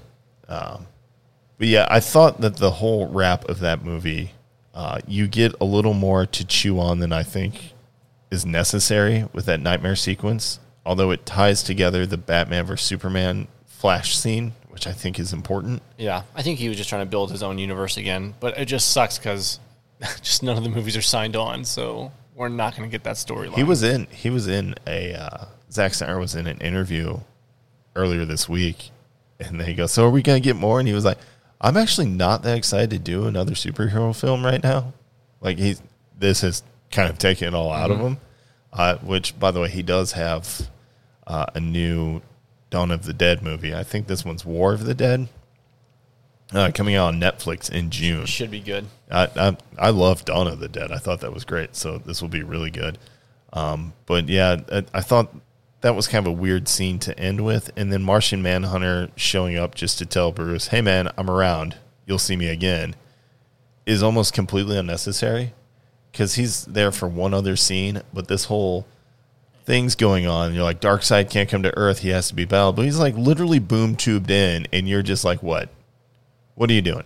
Flying around, creeping around, figuring out where Bruce lives. What are you doing? Talking to Lois again, you know, just hanging out. I'm like, and don't sit there and be like, I know that Superman was enough for this. Like, no, bro. No, that's the cheap way out. You get over there and you start landing some punches. Let's see what you can do. Yeah, it would have been cool to see him in action. But other than that, I mean, like I said, overall the movie gets like a nine out of ten for me. I'm gonna do it. I'm gonna say nine out of ten. Um, the, the the weakest parts were the first two parts I felt like, and then the started rolling. Uh, part four really bumped it for me, Yeah, it does. and then everything else started just flowing, and it was good. Um, I enjoyed the movie overall. Um, let me ask you a question. got some qualms, but I mean, shoot, in a four hour long movie, you're it- gonna you're gonna find something. It doesn't feel like four hours, no, it really doesn't. I except mean, for when there's a lot of singing in the beginning two parts for reasons. Yeah. Um, that was just kind of weird. But you're right. Once it gains momentum, it really picks up. But I want to know is this movie as good as you think it is now if you had never seen that first version? If you had never seen Joss Whedon's Justice League and this is just what you got, if I had never seen that dumpster fire of a movie, you mean Batman vs Superman? yeah, that one, Yeah. Um, uh, this movie probably would have been a ten out of ten for me because I wouldn't. The scenes that were like, they were good, but they weren't like anything too crazy. Were the ones that I'm like, this is I've shot. seen for- this is- before. yeah, this is shot for shot. I'm kind of bored right now. the color palette's different, but the rest is the same. Right. Um, and but like some of the like Martian Manhunter showing up, huge for me. That was an awesome blip, and I I honestly only needed the first time he showed up. I didn't need the credit scene where like the right before credits he showed up for Bruce Wayne. Like you said, like he's like there's no reason for him to say that. Like Agreed. we already know he's in the universe. That's what we cared about. We didn't need to know that he talked to Bruce Wayne. So, um, but that was really awesome. Uh, but seeing like the Flash's powers and seeing Cyborg's powers and them really ex- explore that uh, was just awesome. And I, I think just knowing that we didn't get it in the first movie, it was just now just more disappointing. And yeah, so for me, it was. I probably would have given it a ten out of ten. Outside of like like I said, I still would have noticed Steppenwolf's repetitive scenes. I, that would have still like annoyed me. And then that's still that singing part in the I'm just like, what the hell is going on right now? Um, Yeah, that was weird. I wish. I mean, if they just put subtitles up, just tell me what they're saying. If you're gonna make me watch this, yeah, make the, make the song matter. yeah. Um, which I did look it up by the way, And uh, and I found out that this is their like goodbye song for a um, man that they love or something like that. well, that's cool, but But we had no share, idea. Share that with the person who's not inclined to go Google it. Exactly. Tell me in the moment, please. Anyway, uh, but honestly, it, yeah, I probably would have got a 10 out of 10 if I wasn't bored during some of the times because I'd seen the scenes before. Uh, And you? uh, for me, it would be probably. I think it was better because I knew what I could compare it to. Mm.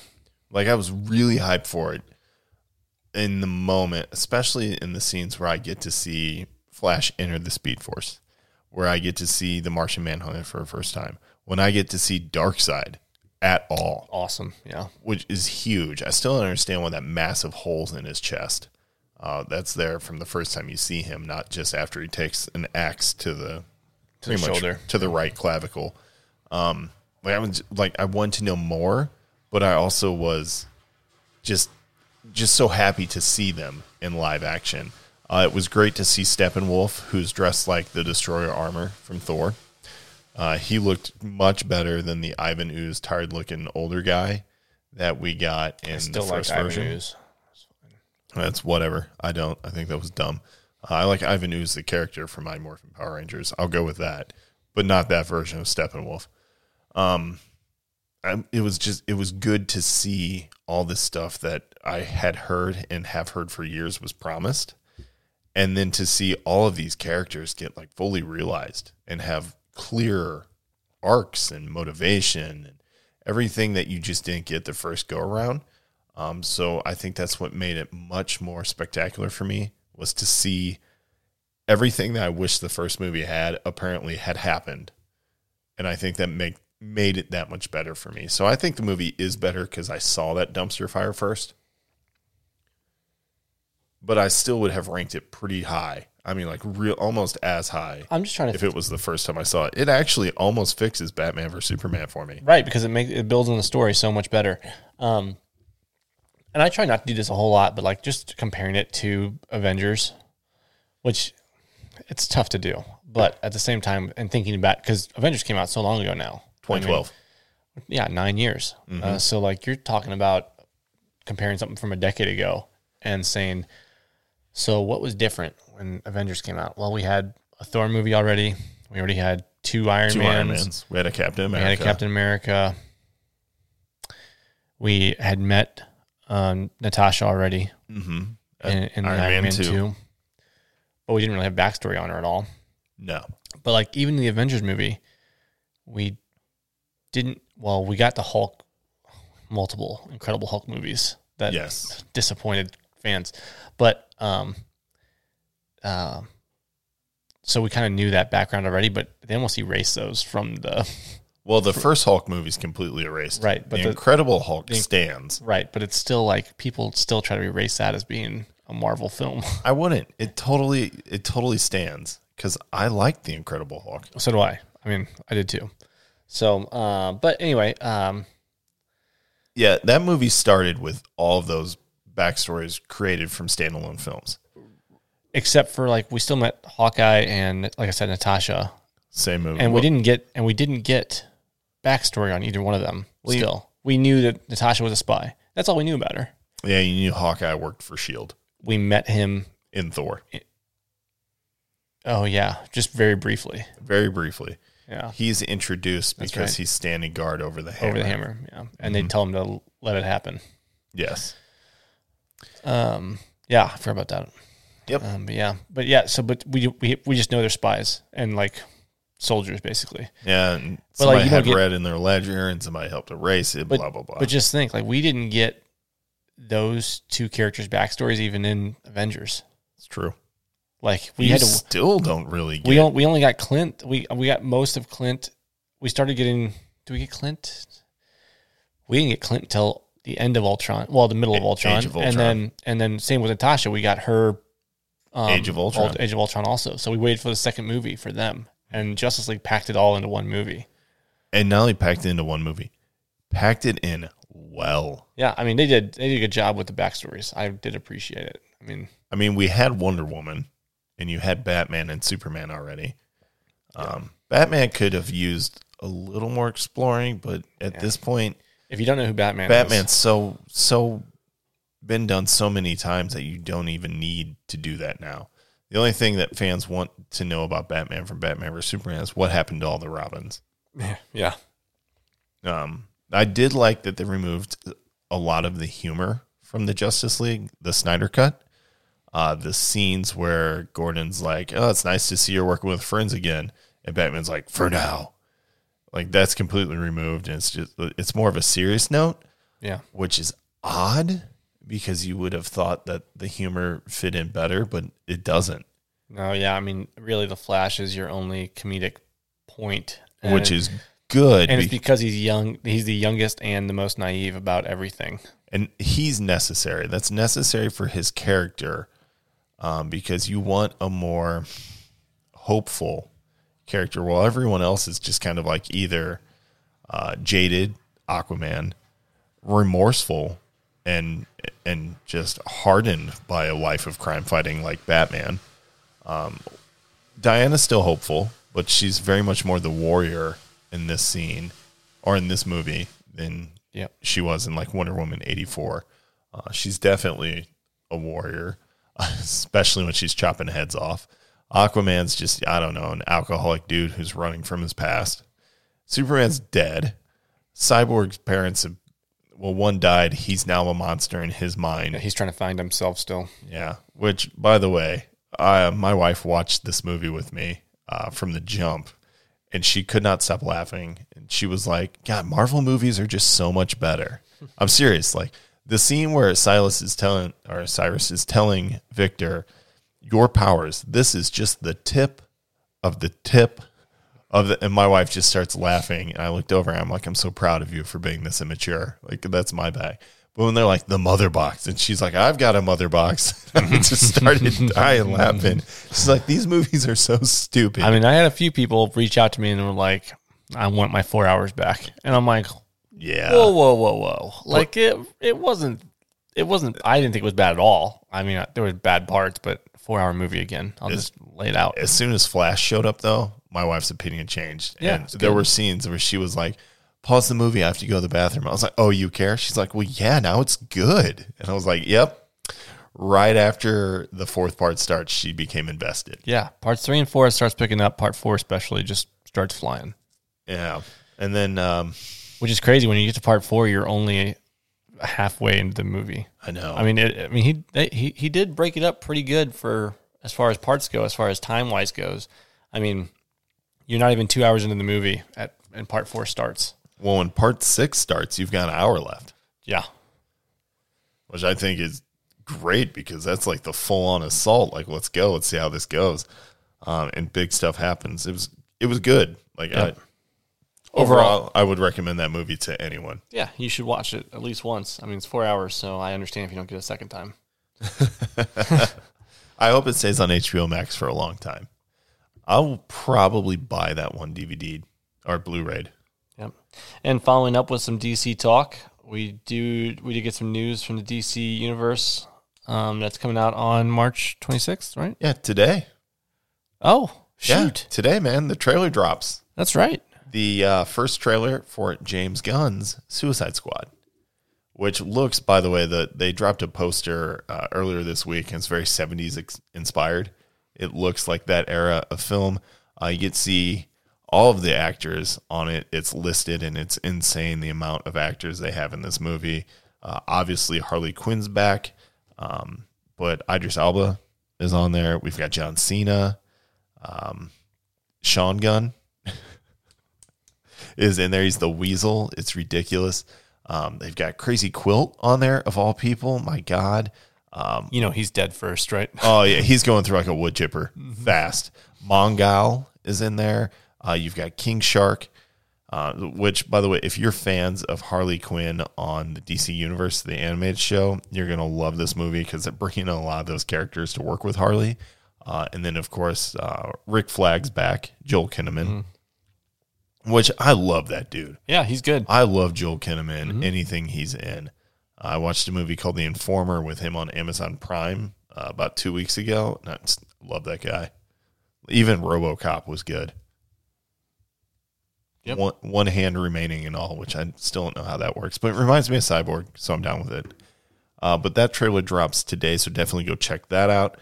Um, as the time we're recording this, there's a few hours away until that drops, but we're very, very, very excited for Yeah, it. otherwise we'd cover it for you guys, but Don't worry, next week. We'll cover it next week.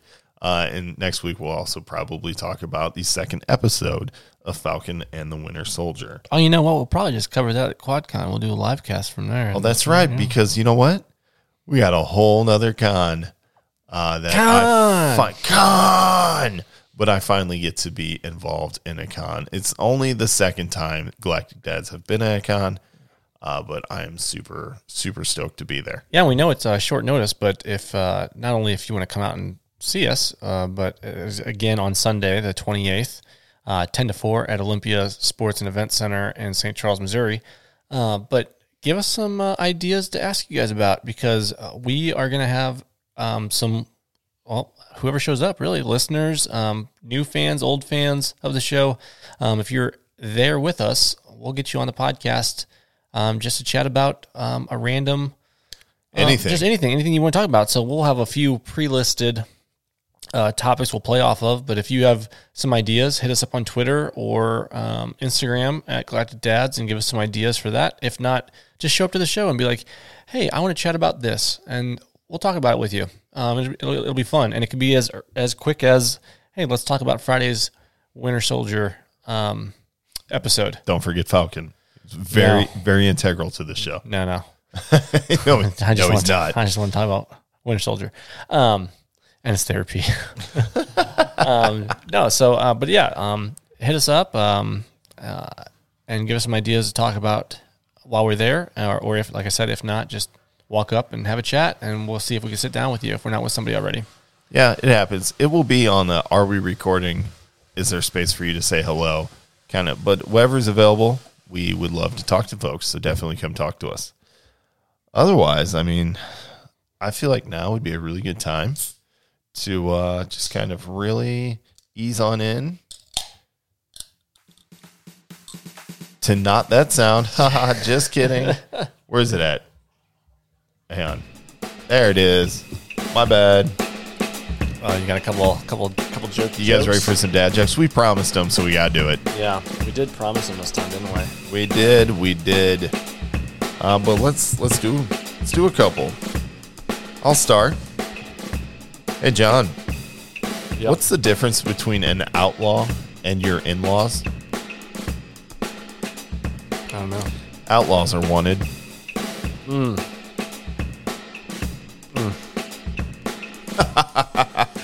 oh, here we go.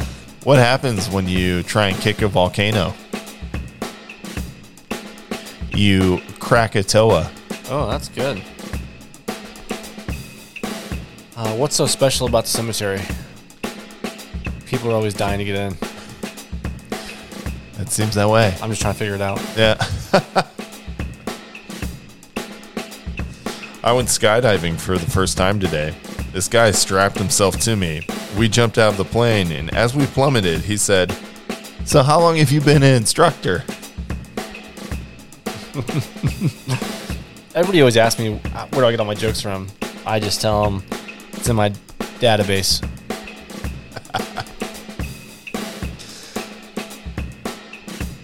I, uh, I've opened a restaurant called Peace and Quiet. Kid meals only $150.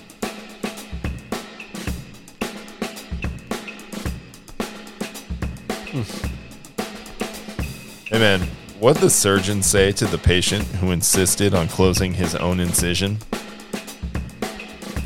Suit yourself. Hmm, that's good. Cashier at the store, would you like your milk in the bag? No, you just leave it in the jug. Waitress asked me, How'd you find your steak, sir?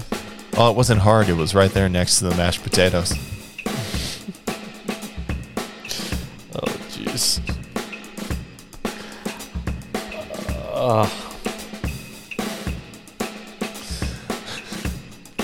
Scientists have just discovered a fossilized dinosaur fart. It's a real blast from the past. Oh, yikes. That's a good one, too. We're on fire here tonight. I'm trying to stay clean. Oh, I see. I always love when you do that, but wish you wouldn't. Hmm. Hey, what happens when frogs park illegally? I don't know. They get towed. Dad, I'm 16. I asked for a Toyota. I thought you said a Toyota. As in Baby Yoda. Sorry. Did you hear that FedEx and UPS are merging? Yeah, they're going to be called Fed Ups. How does NASA organize a party? They plan it. Planet. Very good, very good. You got one more? Yeah. Okay. Hey, what did Zero say to the eight? I have no idea. Nice belt.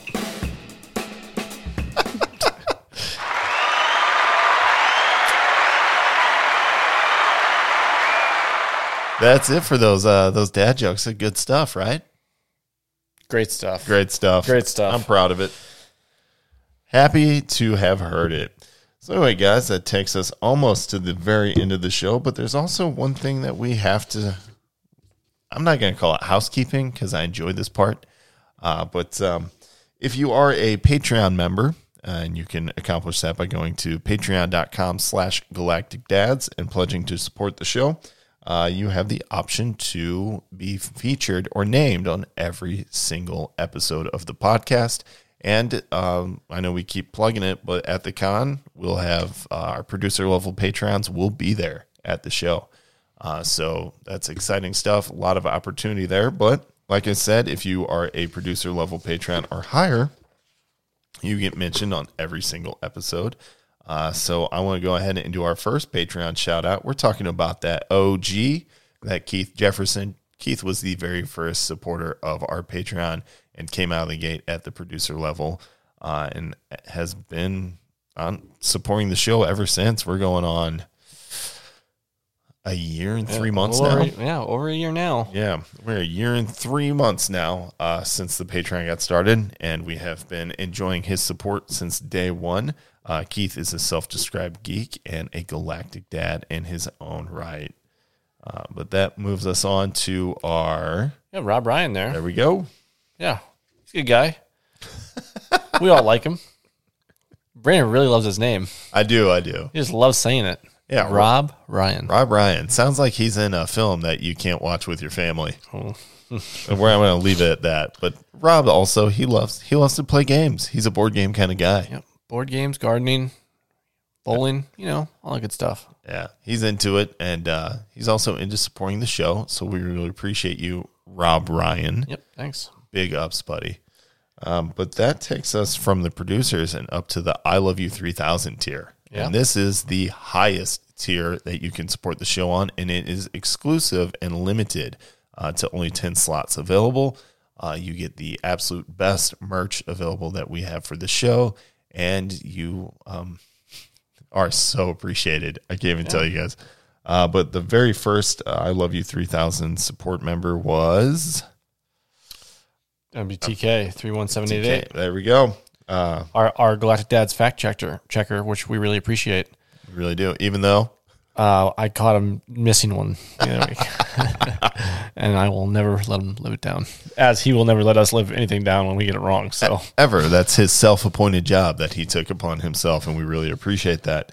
Uh, but we also appreciate his support. TK will also tell you that Brickin ain't easy. If you want to go follow his Instagram account, uh, check out his love for Legos. all kinds of new pre-order Legos, by the way, for anyone interested. Yeah, you want to check that out. Uh, but he is a massive supporter of the show and helps out behind the scenes and really helps me um, scratch my creative itch. Whenever I have ideas, I usually take them to TK and we kind of flesh them out.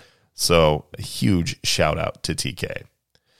But that uh, would mean we can't forget Special K. Yeah, Special we got K. TK and Special and K. Special K. Um, great guy. Uh, he's now a godfather. Oh, Yeah, as of a couple days ago. congratulations! Wow. By the way, congratulations. Thanks. Yeah. So little man got baptized uh, last Sunday, and yeah, Special K is now a godfather. Now, when when we're in the room together, it's really difficult on who gets called godfather. I usually just hold out my hand and see what happens. so, um, but yeah, great guy. Um, he really wanted me to mention how he beat me at bowling again. Uh, I still deny it.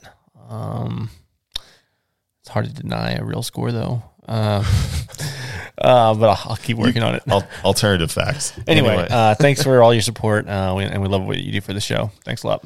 We really do it. And last but not least, that brings us to our latest member of the I Love You 3000 tier, and that is Joe President. Joe, I mean, what can you say about the guy that you meet at Comic Con and who becomes one of your really good friends? Enough so to drive from Wisconsin to Missouri, Wisconsin. Wisconsin, uh, and show up for my bachelor party because he's such a great dude. Love seeing him every year that I get to make it to C2E2. Um, Or the one year we'll make it to San Diego eventually. if that ever happens, my God, it needs to happen. Yeah. Uh, but anyway, Joe President is also the host, uh, one of the hosts of the Comic Shop Couch podcast, which is a great show you guys should check out as well. Um, but Joe President, we appreciate you and your support. We also appreciate everybody else on the Patreon shout outs. You guys, we could not do this show without you, and you really make this show that much better. So you have definitely earned this big thank you applause. Thank you all. Thank you very much. All right, guys. So, one last time, we're going to let you know where you can find us this weekend. Uh, that will be at QuadCon in St. Charles. Hit up our socials if you want more details. You can also hit us up on galacticdads.com, which launched this week. I'm not saying it looks pretty, but it's now functional, and I will continue to improve that. Yeah, if you need to find the event on uh, Facebook, also there is a Facebook event for it, and we've linked it multiple times Multiple times. our on our socials there. So That's correct. So hit up Galactic Dads on any of the socials and check us out there. But uh, listen, as we finish these beers and say cheers, we thank all of you for listening. Uh, this show does not happen without your tender ears awaiting each new episode, so we appreciate it. Uh, remember, do us a big favor like, rate, leave a review, and definitely share uh, this episode no matter what platform you're listening to us on. Uh, check us out on patreon.com slash galactic dads because there you get exclusive access to bonus episodes that only Patreon subscribers can get and much more exciting content. Uh, we get recipes from Laser Eric's Grill Master exercises. You can also see comic book reviews and other stuff uh, posted first to the Patreon. Uh, plus, you get your hands on sweet Galactic Dads merch. We're talking hats, hoodies, t shirts, uh, signed lithograph of the show, our animated art, and much, much more. And I'm going to start personalizing those for people. I really can't wait. Uh, if you guys want to see a glimpse of any of this in person, check us out this weekend at the con. But listen, till next episode, thank you all so much for listening and keep on doing the dad thing. See you guys. See you guys.